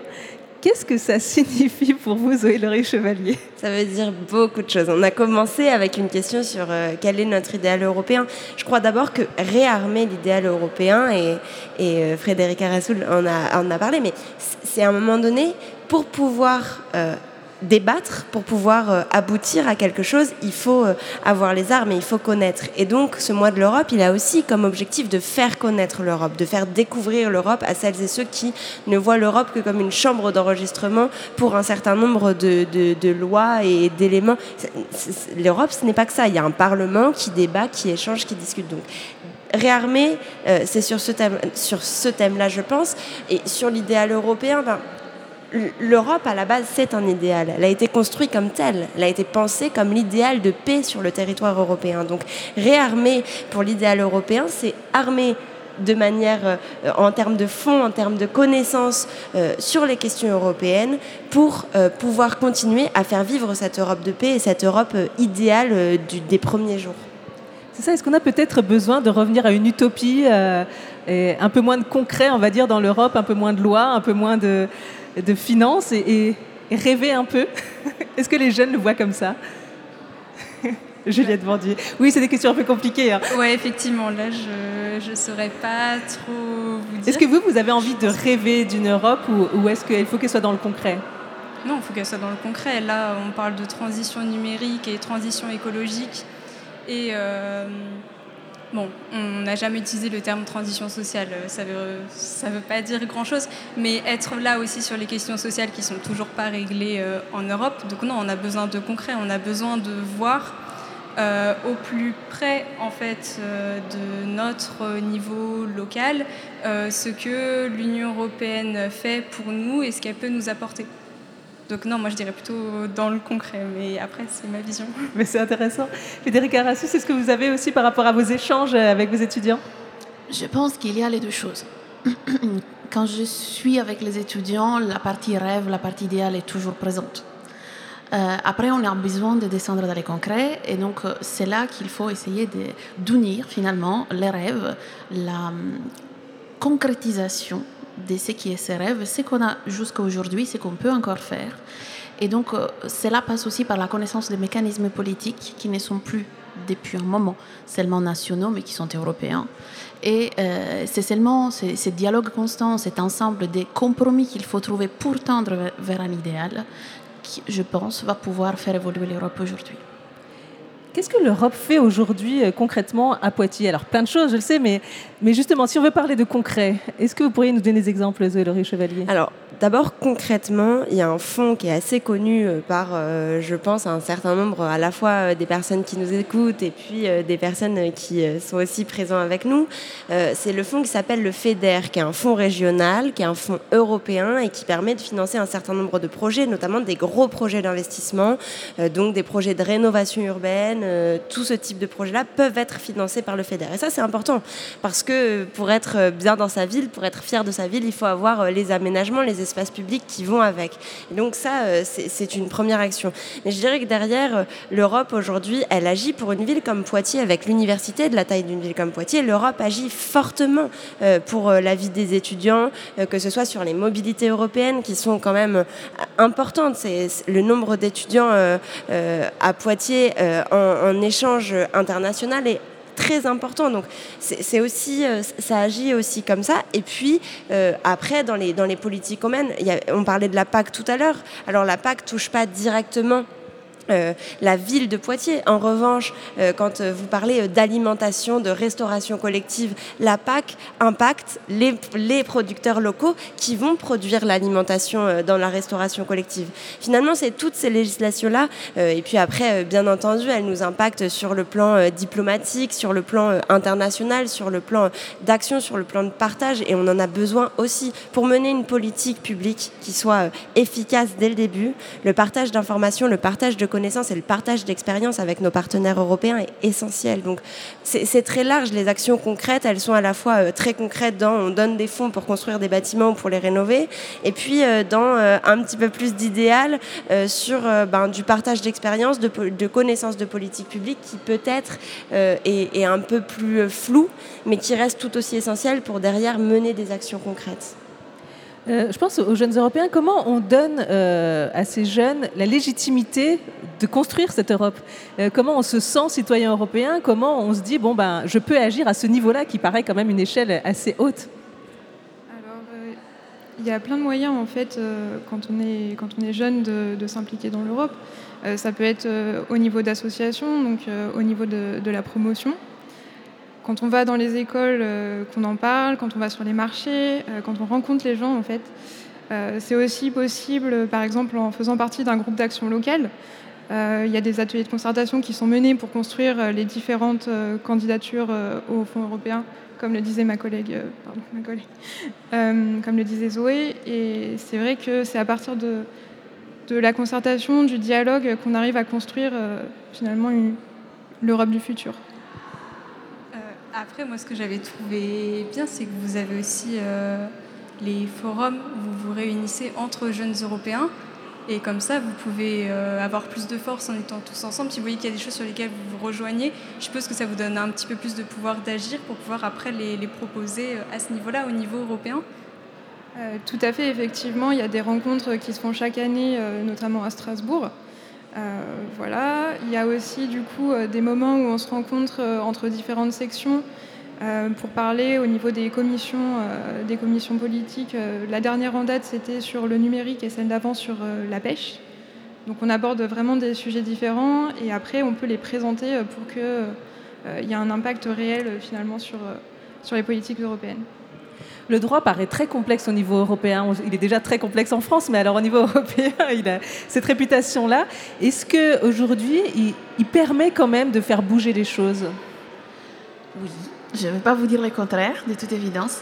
Euh, il permet de faire bouger les choses puisque le processus législatif européen il a été réformé. Depuis l'entrée en vigueur du traité de Lisbonne, on a euh, un processus qui est devenu plus clair, avec une répartition des compétences qui est un peu plus claire, mais surtout avec une procédure législative ordinaire qui permet aujourd'hui au Parlement européen d'être dans la plupart des matières effectivement co-législateur.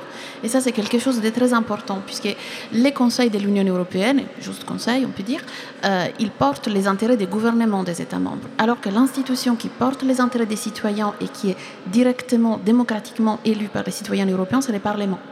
Et donc, la législation qui naît par les biais du Parlement européen est une législation qui est très légitime, très, démocratique et qui permet de faire bouger les choses. Après, bien évidemment, ça dépend du type d'acte. Si vous avez un règlement européen, il s'applique directement, il est directement euh, contraignant. Donc forcément, on voit tout de suite l'impact. Pour les directives européennes, il y a besoin d'une transposition, ça prend du temps. Les États ne sont pas toujours très bons élèves, donc ça veut dire que pour faire évoluer les choses, il faut un peu plus de temps dans ces cas-là. Vous le disiez au départ, hein, l'Europe, euh, l'idéal c'était la paix. Euh, malheureusement, on voit qu'on a la guerre euh, à nos frontières. Comment aujourd'hui redonner peut-être à l'Europe ben, cette force-là, d'être symbole de paix?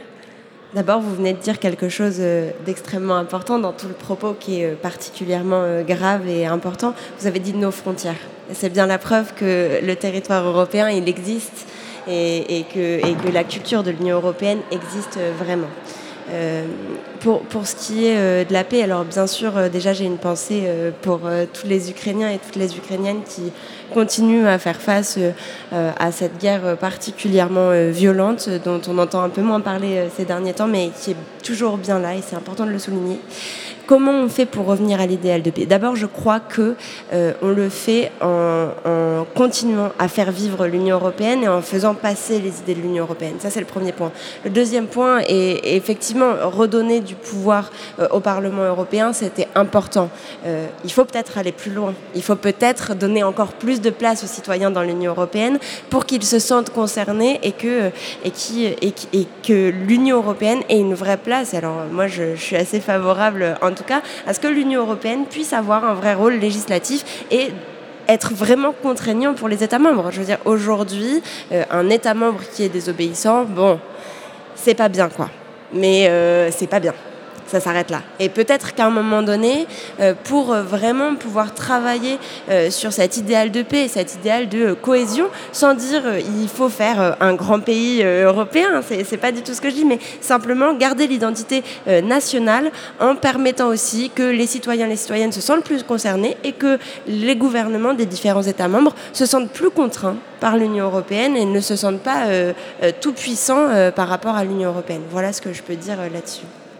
Notre table ronde touche à sa fin. Si vous voulez encore dire un mot chacune euh, avant qu'on se, qu'on se quitte sur ces mots-là. Juliette Vendier, peut-être? Je ne sais pas si c'est intéressant, mais nous, promouvoir la paix, c'est en assurant le respect mutuel euh, entre les différents pays, les différentes nationalités, les différentes communautés. Donc, euh, c'est c'est déjà un moyen euh, qu'on a à notre échelle pour, euh, pour assurer la paix.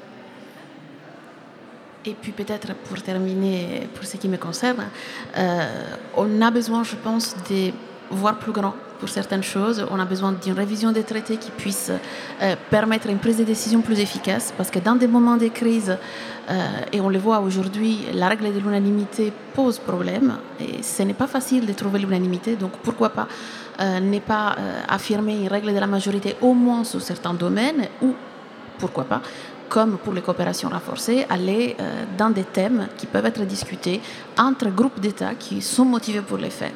Et de cette façon-là, euh, en montrant l'exemple, ben, on tend tous plus vers l'idéal et donc c'est maintien de la paix notamment. Un dernier mot, Émilie Soulard? On reste là-dessus. Merci beaucoup à toutes les quatre. Donc Zoé Leroux, chevalier, conseillère municipale, Juliette Vendier, présidente de SN Poitiers, Émilie Soulard, donc responsable du pôle culture aux, jeunes européens, et Federica Rassu, euh, maître de conférence en droit public à l'université de Poitiers. Merci beaucoup à, à toutes les quatre. On continue en musique et cette fois, on s'en va en Roumanie avec le groupe euh, Zimbru.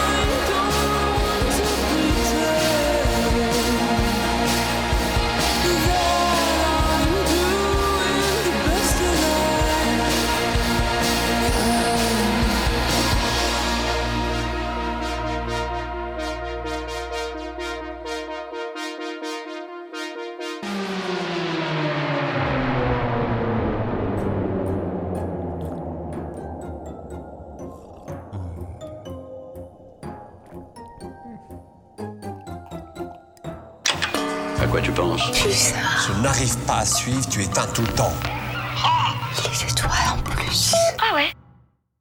Du 9 mai commémore symboliquement dans l'ensemble des États membres le départ de la construction communautaire et c'est le 9 mai 1950 que Robert Schuman lance un appel qui donne naissance à l'actuelle Union européenne. Mais parce qu'une journée ne suffirait pas à célébrer l'Europe, c'est tout le mois de mai qui lui est consacré et nous y participons avec cette émission spéciale en direct du Palais à Poitiers. Tout de suite, nous allons parler d'une collaboration européenne Ici to You et pour en parler, nous accueillons Emano qui est euh, stagiaire Ici to You et qui est en master sciences politiques. Bonjour. Bonjour. Merci d'être avec nous pour parler donc de Ici to You, European Campus of City Universities. C'était ça. donc euh, une collaboration qui est née euh, il y a trois ans seulement, si je ne dis pas de bêtises, 3-4 Euh, ans. Oui, c'est officiellement, ça a débuté officiellement en 2019. 2019. Alors, comment euh, on pourrait aujourd'hui euh, définir Ici to You? Alors, c'est une, une alliance européenne qui fait partie d'un appel euh, de la Commission européenne qui se fait entre sept universités européennes, donc entre euh, Coimbra au Portugal, Salamanque en Espagne, Pavie en Italie, euh, en Roumanie, Jena en Allemagne et Turku en Finlande, et Poitiers qui est l'université coordinatrice joué, de toute cette alliance. Alors, comment, euh, comment est-elle née justement euh, il y a trois ans? Donc c'est un appel de la Commission européenne qui a créé cette idée d'université européenne. Et donc il y a euh, actuellement 41 alliances qui est similaire plus ou moins à celle que coordonne Poitiers. Et quel est l'objectif, un petit peu la feuille de route qui a été fixée par, euh, par l'UE Euh, donc le but c'est d'avoir plus de euh, coopération entre les universités, de, faire, euh, de pousser à faire plus de mobilité entre les universités et qu'il y ait une vraie, un véritable campus pan-européen. Il y a un peu des valeurs aussi politiques, hein, qui, euh, comme le développement durable, enfin des, des choses importantes euh, portées Euh, par cette union. Euh, au sein de l'alliance EC2U, on s'est basé, enfin, euh, au moment de la, de la construction de l'alliance, euh, il a été décidé de se concentrer sur trois des euh, objectifs de- des Nations Unies. Euh, donc, c'est les objectifs d'éducation de qualité, de ville et communauté durable et de santé et bien-être. Et donc, euh, on- beaucoup des actions d'EC2U se font dans ce- le sens de ces objectifs euh, des Nations Unies. Et quelle est la place de Poitiers? Est-ce qu'elle a une place un peu particulière au sein de cette union? Alors Poitiers est l'université qui coordonne donc euh, l'alliance. Et donc euh, le, et ça se trouve enfin le, le pôle EC2U euh, qui coordonne tout ça se trouve au sein de l'université de Poitiers donc au cœur des- du service des relations internationales.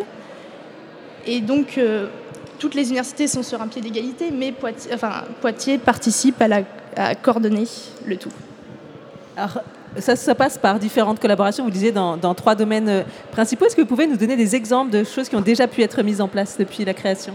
Alors il y a ce qu'on appelle des instituts virtuels qui se sont donc il y en a trois qui sont faits, un pour chacun de ces objectifs euh, des Nations Unies.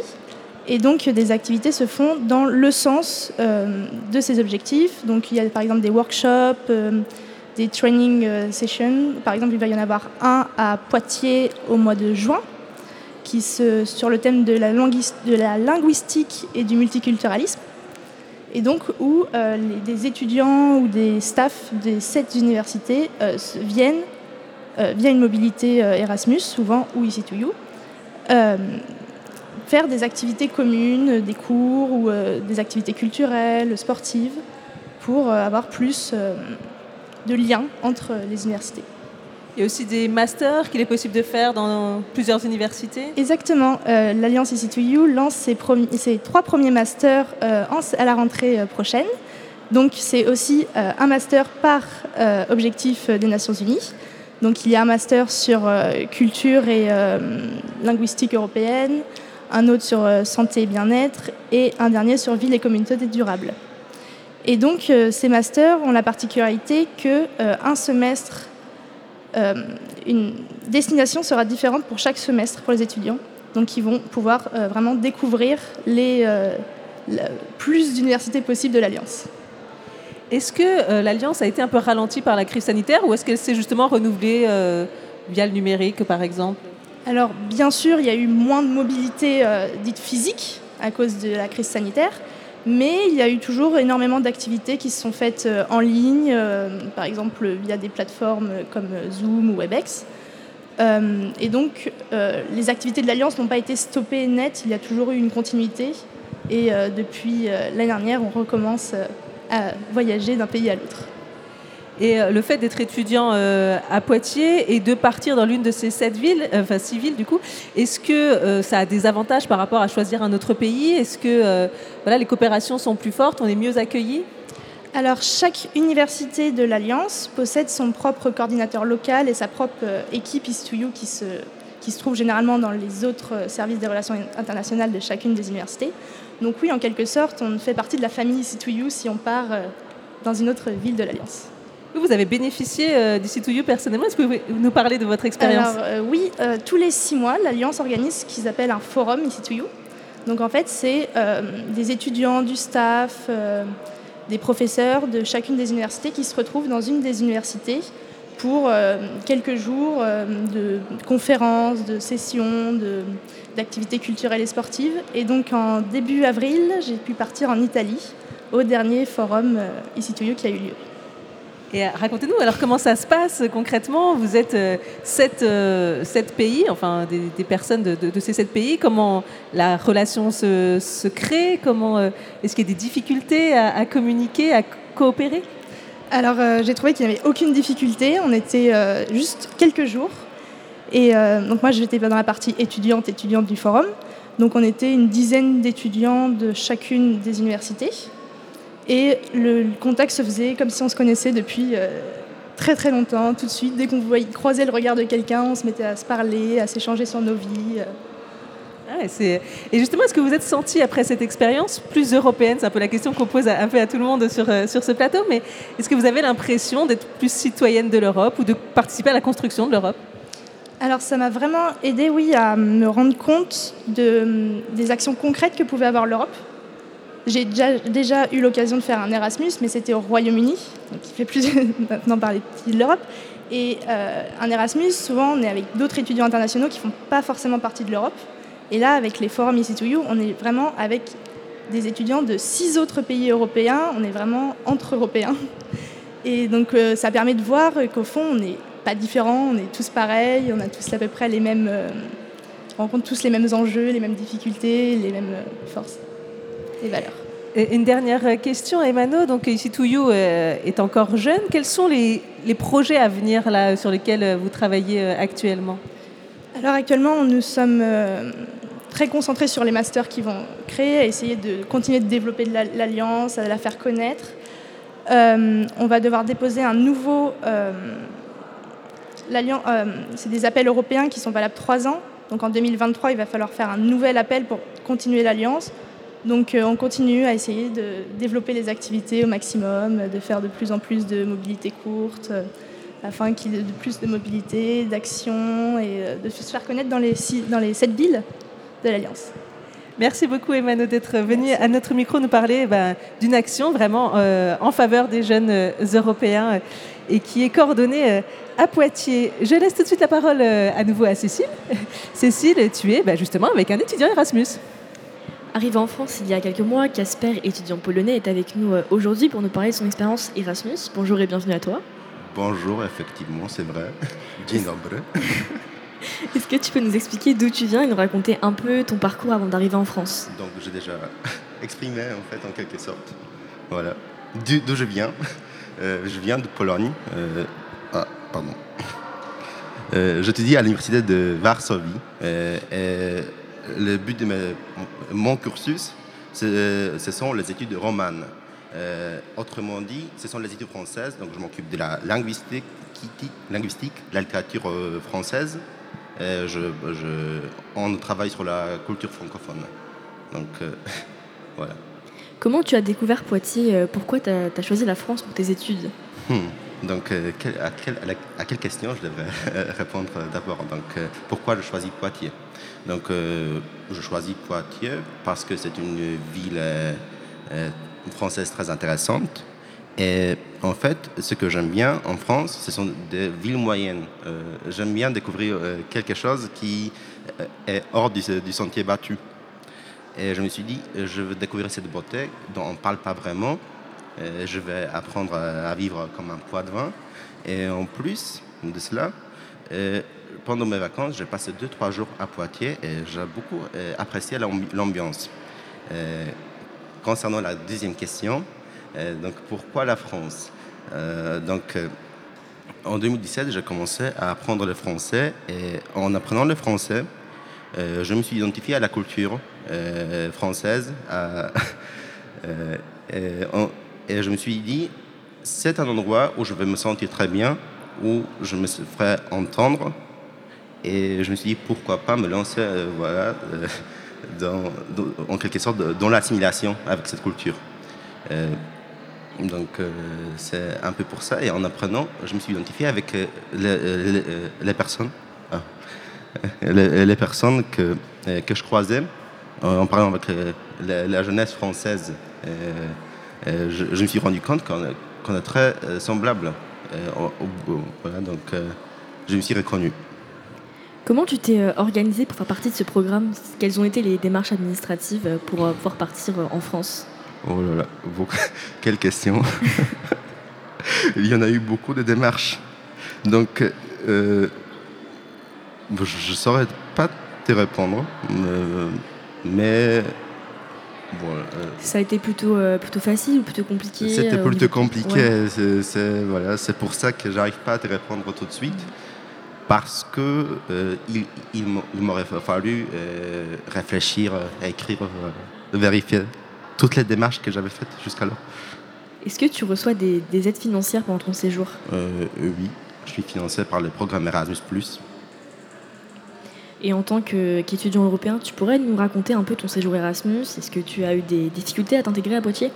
Euh, ok, donc mon expérience. euh, non, je n'ai- je eu aucune euh, difficulté à, à m'intégrer. Euh, en fait, peut-être le facteur qui, a influencé euh, cette, facilitation cette assimilation assez facile, euh, c'était le, fait que, je côtoyais beaucoup de Français avant et j'avais l'habitude de partir en France pendant, les vacances. J'avais cette faci- facilité d'accoster les gens, leur parler et de, créer des contacts. Donc, quand je suis arrivé ici, je fais la même chose et c'était beaucoup plus facile même parce qu'on on partageait un contexte social. euh, donc, parce qu'on travaillait ensemble, on étudiait ensemble, on mangeait ensemble, c'est devenu beaucoup plus facile. Et je n'ai ressenti aucune difficulté.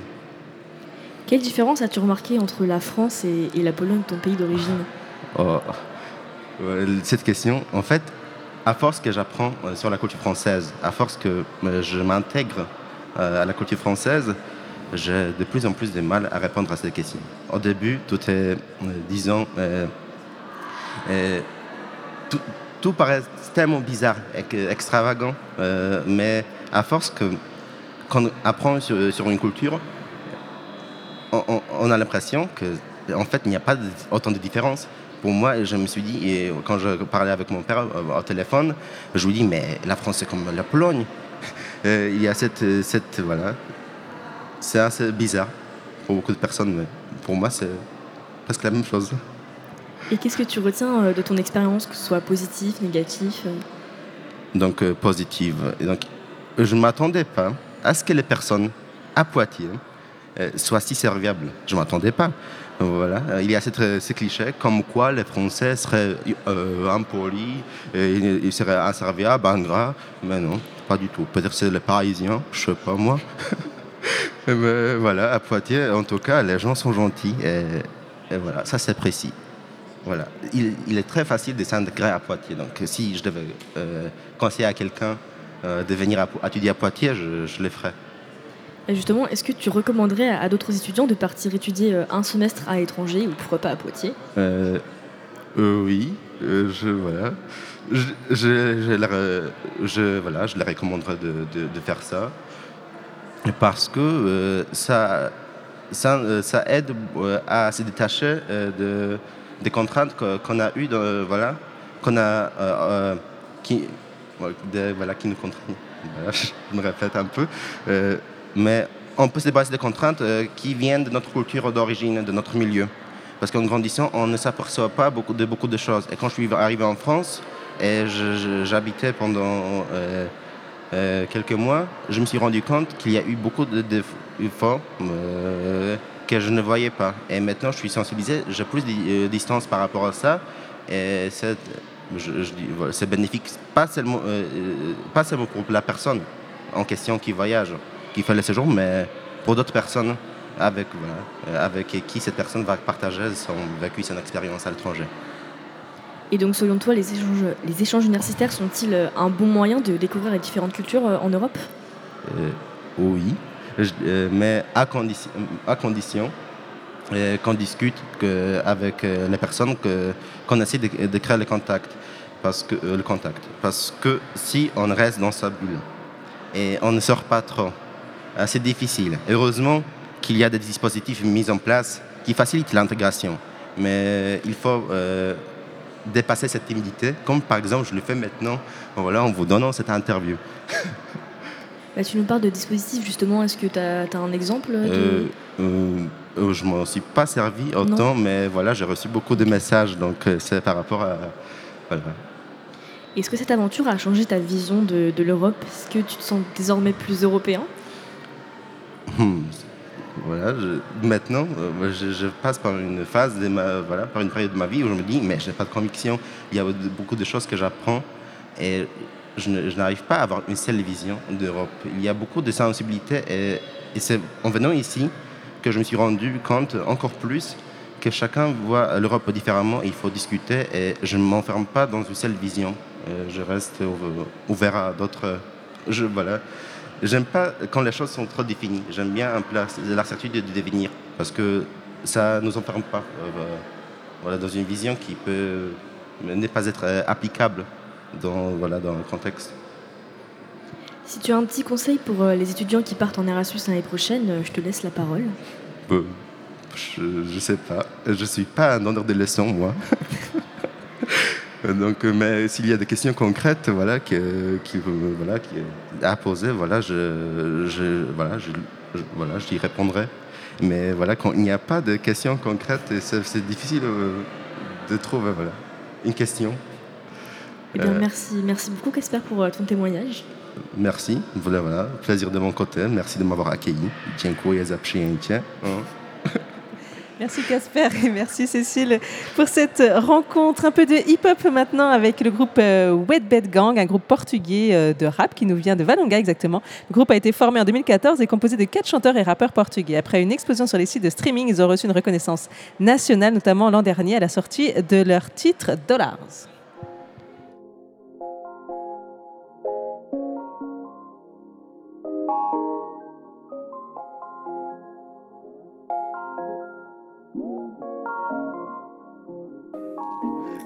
Girl. I feel awesome, minha life, hustle. Curtei os hidratos, mas quero massa. Every nigga need a dollar. Eu deixo o serviço dano, transfero o cash, nigga download. Sempre na linha tipo Dana. I feel awesome, minha life, hustle. Curtei os hidratos, mas quero massa. Every nigga need a dollar. Eu deixo o serviço dano, transfero o cash, nigga download. Novamente. Quem não me conhece chama-me antipático. Pusemos o grupo no topo em qualquer spot. Agora nossa presença causa pânico. A conquistar o que é nosso, se foda se não achas, sou uma prova o contrário. Porque tu nunca tiveste money, nem euros, nem dólares, nem kwanzas, nem escudos, nem francos. E nunca tiveste num dobladão. Eu sabia que eles iam sentir a pressão. Yeah, eu tô no topo da city. Lanço umas bombas que a Síria. Ninguém me pode impedir. Tiro tagans e não giro. Niggas já dei um baby. Wey, yeah. Meu nigga me disse que eu sou um hitmaker. Lembrei-me disso porque hoje eu tô stoned. Reviro os meus olhos como um Undertaker. Rotina que poucos aguentam. Faço símbolos quando cumprimento. Faço singles quando tô fudido. O teu fim tá cada vez mais perto. Mais perto, mais perto, mais wet, mais fed, mais cash pronto para acontecer. Papá perdeu o teu filho pelo que quis fazer. Por trazer terra vida, mas matá-la ao mesmo tempo. Eu sou homem de caráter, nunca vou ser pai ausente. E nem sequer é por isso que eu não tenho pai ao tempo. Quem mandou meu combo hoje em dia tá sofrendo. Não tinhas visto hoje, estás a ver.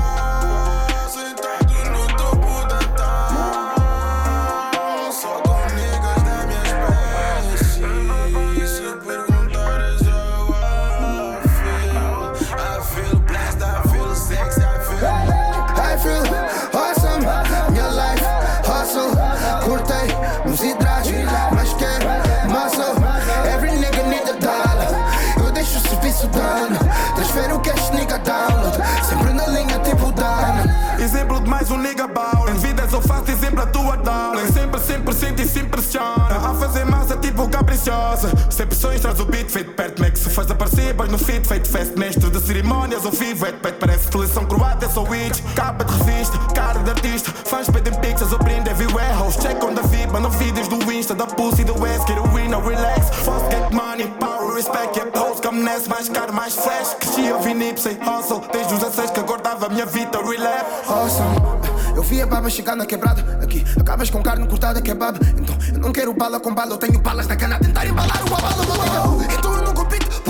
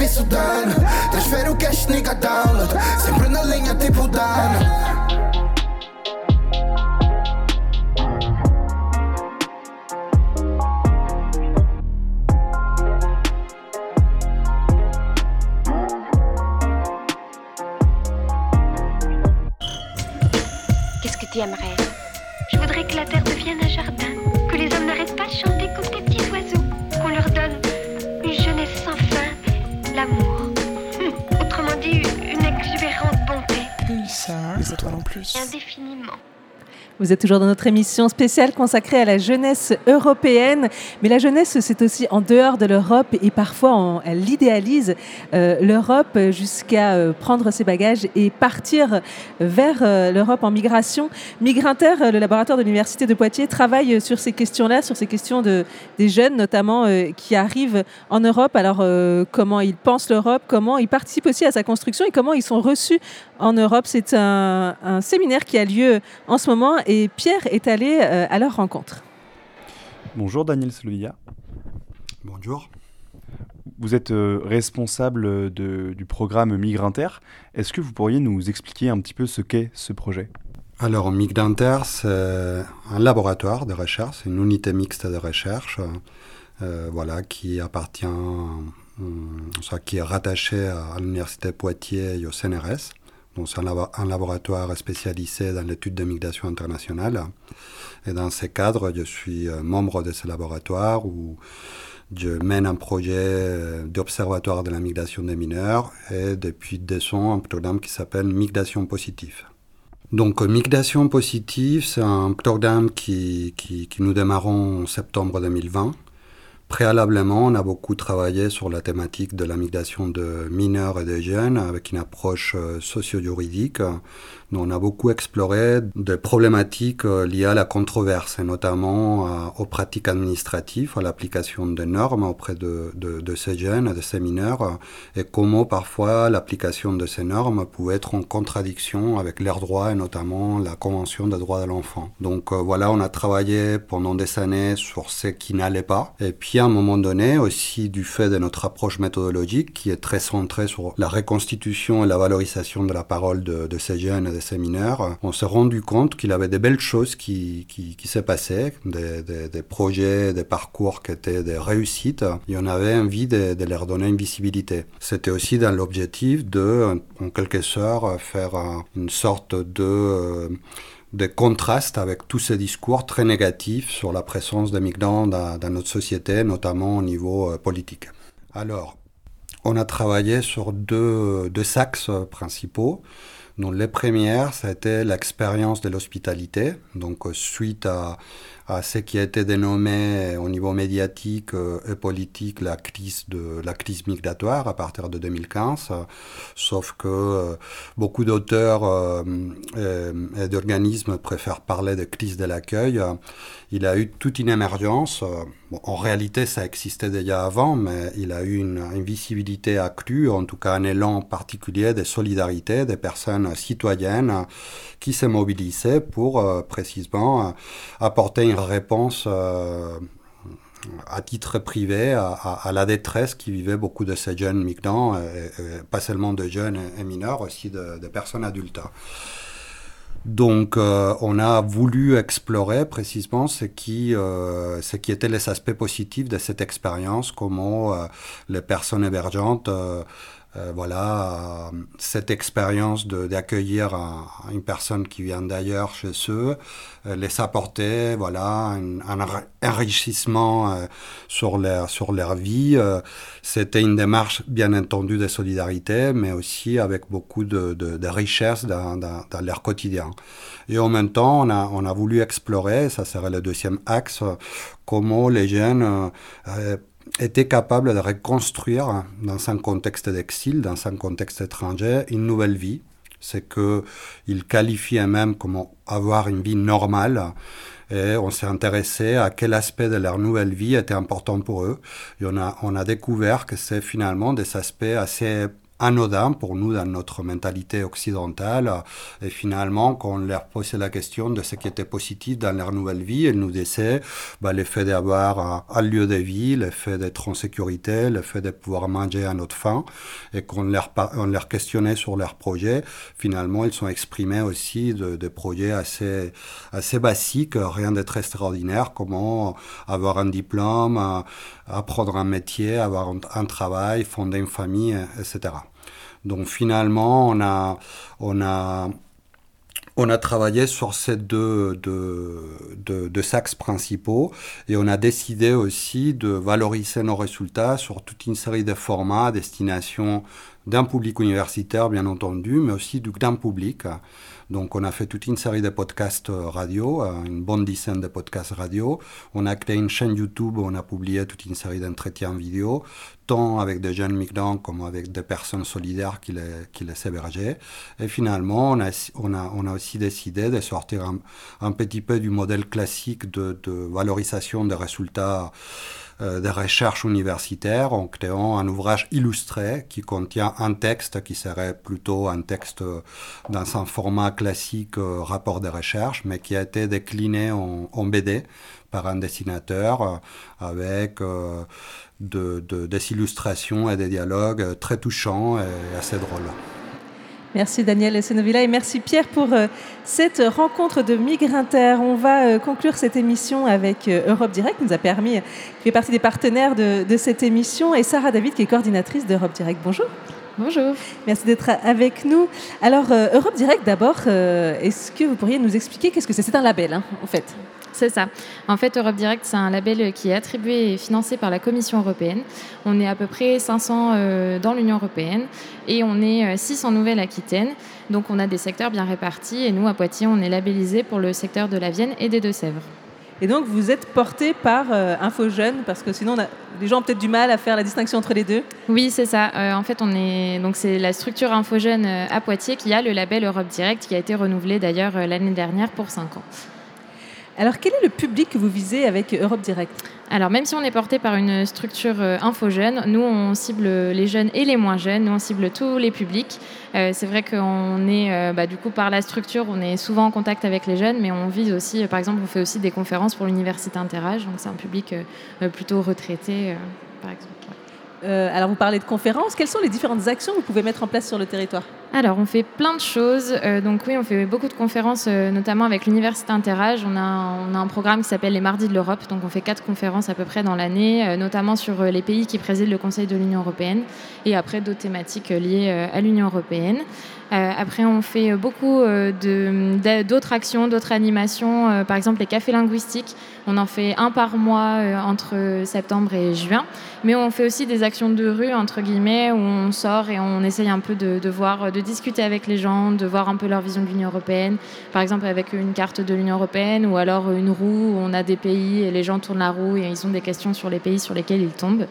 Euh, voilà, on, on fait pas mal de choses comme ça.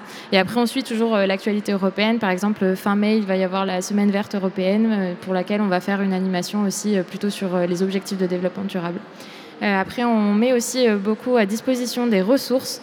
Euh, il ne faut pas hésiter à nous contacter pour avoir des expositions sur plein de thématiques de l'Union européenne ou même des goodies. On a pas mal de documentation aussi, même des cartes. Je sais que les enseignants, les professeurs aiment bien récupérer des cartes de l'Union européenne pour mettre dans leur classe. Donc, on a pas mal de choses comme ça. Et aussi, bien évidemment, beaucoup de communication, notamment sur les réseaux sociaux. On a une page Facebook qui s'appelle Europe Direct euh, Poitiers-Vienne de Sèvres, sur laquelle on publie à peu près tous les jours sur les actualités de l'Union européenne, sur ce que nous on fait. Donc euh, n'hésitez pas à nous rejoindre. Et puis, on, une dernière chose qui est très importante aussi, on fait beaucoup d'interventions dans les établissements scolaires. On se rend dans des classes de collège-lycée majoritairement et euh, on essaye d'apporter euh, de l'Europe dans la classe, mais de manière un peu plus ludique que juste des cours sur l'histoire de l'Union européenne. Et euh, voilà. Et par exemple, hier, euh, une autre animation, enfin, un autre projet. Donc, on a aussi euh, donc le mois de l'Europe, évidemment, tous les, tous les ans au mois de mai. Et par exemple, hier, on était à Bordeaux, à l'hôtel de région, avec une classe de lycéens de Poitiers et une classe de Niort pour une simulation du Parlement européen, dans laquelle euh, les élèves se sont mis dans la peau de- d'eurodéputés. Ils ont dû débattre sur une directive qui portait sur les travailleurs de plateforme, donc Uber Eats, etc. Et ça, c'est vraiment le type de projet qu'on aime mettre en place avec les établissements euh, scolaires euh, de- du département. Racontez-nous comment ça s'est passé euh, cette journée de simulation. Est-ce qu'ils ont, ils se sont pris au jeu? Oui, euh, oui. Alors, euh, nous, on- donc, on est parti avec euh, une classe de lycée euh, de Camille Guérin. Donc, ils sont eux en option euh, histoire géo, sciences politiques, géopolitique. Donc, eux, ils sont déjà très sensibilisés à l'Union européenne. Donc, ils étaient vraiment à fond. Et après, on est aussi parti avec un autre type de public, et c'est ça qu'on aime aussi euh, mettre en avant, c'est qu'on est parti avec une classe de lycée professionnel. Donc, eux qui, du coup, sont peut-être un petit peu moins sensibilisés à l'Europe, mais qui se sont prêtés au jeu euh, tout autant. Et donc, euh, on, avait, euh, on en a eu des élèves qui ont été euh, porteurs de parole pour les groupes politiques, puisqu'ils étaient répartis dans les différents groupes politiques. Et donc, euh, ils ont osé euh, prendre la parole devant l'hémicycle, qui était pour eux très, très impressionnant. On les a vus rentrer dans l'hémicycle et regarder partout en se disant Ah oui, ça rigole pas. Et, euh, non, ils se sont vraiment prêtés au jeu. Il y a eu des beaux débats ils ont eu des idées. Même moi, je n'aurais jamais eu ces idées-là. Et vraiment, c'était hyper enrichissant. Euh, justement, vous parliez de publics euh, sensibilisés, des publics euh, plus éloignés. Globalement, quand vous recevez des, des jeunes bah, à l'espace Info Jeunes, hein, puisque c'est là que vous êtes implanté, que- quel est le ressenti que vous avez, vous? Est-ce qu'ils est-ce qu'ils connaissent l'Europe? Alors, je pense qu'ils connaissent, mais de loin. Et euh, c'est aussi quelque chose qu'on voit quand on est euh, justement dans les établissements scolaires ou même quand on fait des actions dans la rue. Euh, ils connaissent, ils savent que ça existe, ils en entendent un peu parler à la télé, ils en ont entendu parler là beaucoup avec les élections présidentielles. Mais pour eux, c'est assez loin. Quand on leur pose la question, est-ce que, tu est-ce que toi, à ton échelle, tu te sens investi? Est-ce que tu sais que, est-ce que tu sens que tu as ton mot à dire sur l'Europe? La réponse est souvent non. Et puis finalement, de fil en aiguille, on discute un petit peu. On dit, mais en fait, euh, ouvre ton portefeuille. Les pièces que tu as dans ton portefeuille, c'est des euros, donc c'est l'Europe. Et puis, est-ce que tu es parti déjà en vacances en Union européenne? Oui. T'es allé où? En Espagne? Ok. Est-ce que tu as demandé un passeport? Bah non, en fait. Et donc souvent, nous, on aime bien avoir cette démarche-là, cette démarche de partir de, de ce que eux ils pensent. Euh, souvent, la réponse est on est un peu éloigné, sauf s'ils ont déjà été sensibilisés, ou si par exemple ils ont des parents qui viennent d'autres pays ou des choses comme ça. Et en fait, au fur et à mesure, on- ils se rendent compte eux-mêmes que de l'Europe, ils en ont partout dans leur vie, tout le temps. Et, justement, quand vous faites ces petits quiz euh, dans la rue, un peu impromptus, est-ce que euh, vous avez déjà eu un peu des surprises vous disiez, mais quand même, les gens, ils, ils connaissent pas ça, ou au contraire, ils connaissent ça vraiment bien? Alors on a, euh, ouais, c'est qui tout double en général? On a des gens qui sont vraiment incollables sur les pays. Alors euh, personnellement, c'est quelque chose que je maîtrise pas du tout, mais on a des gens, on leur sort un pays, ils le savent tout de suite le placer. Et puis on voit quand même que les pays de l'Est de l'Europe, c'est toujours un peu plus compliqué. Lettonie, Estonie, Lituanie, c'est toujours un peu compliqué.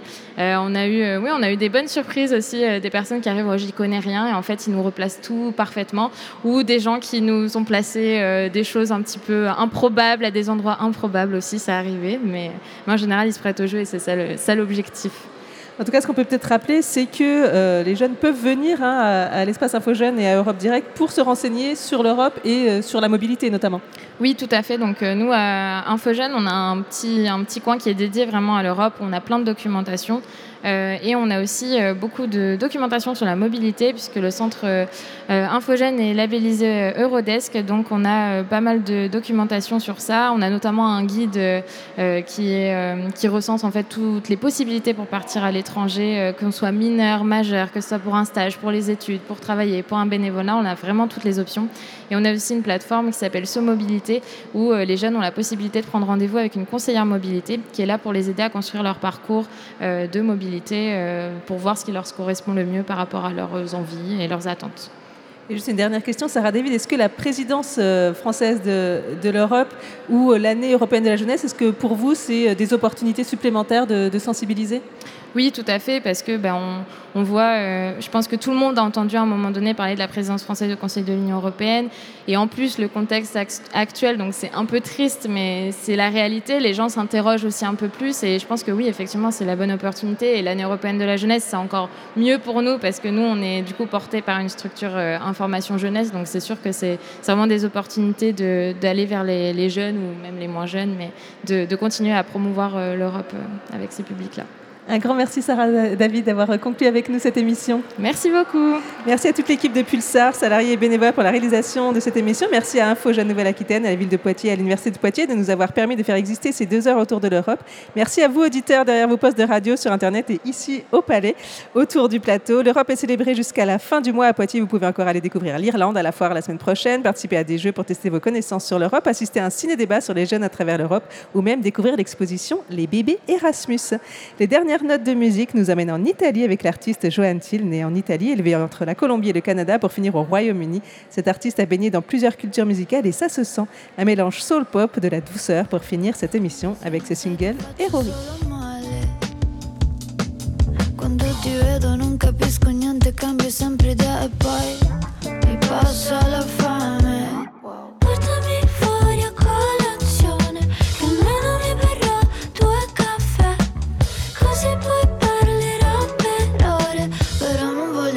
Saperne niente di te.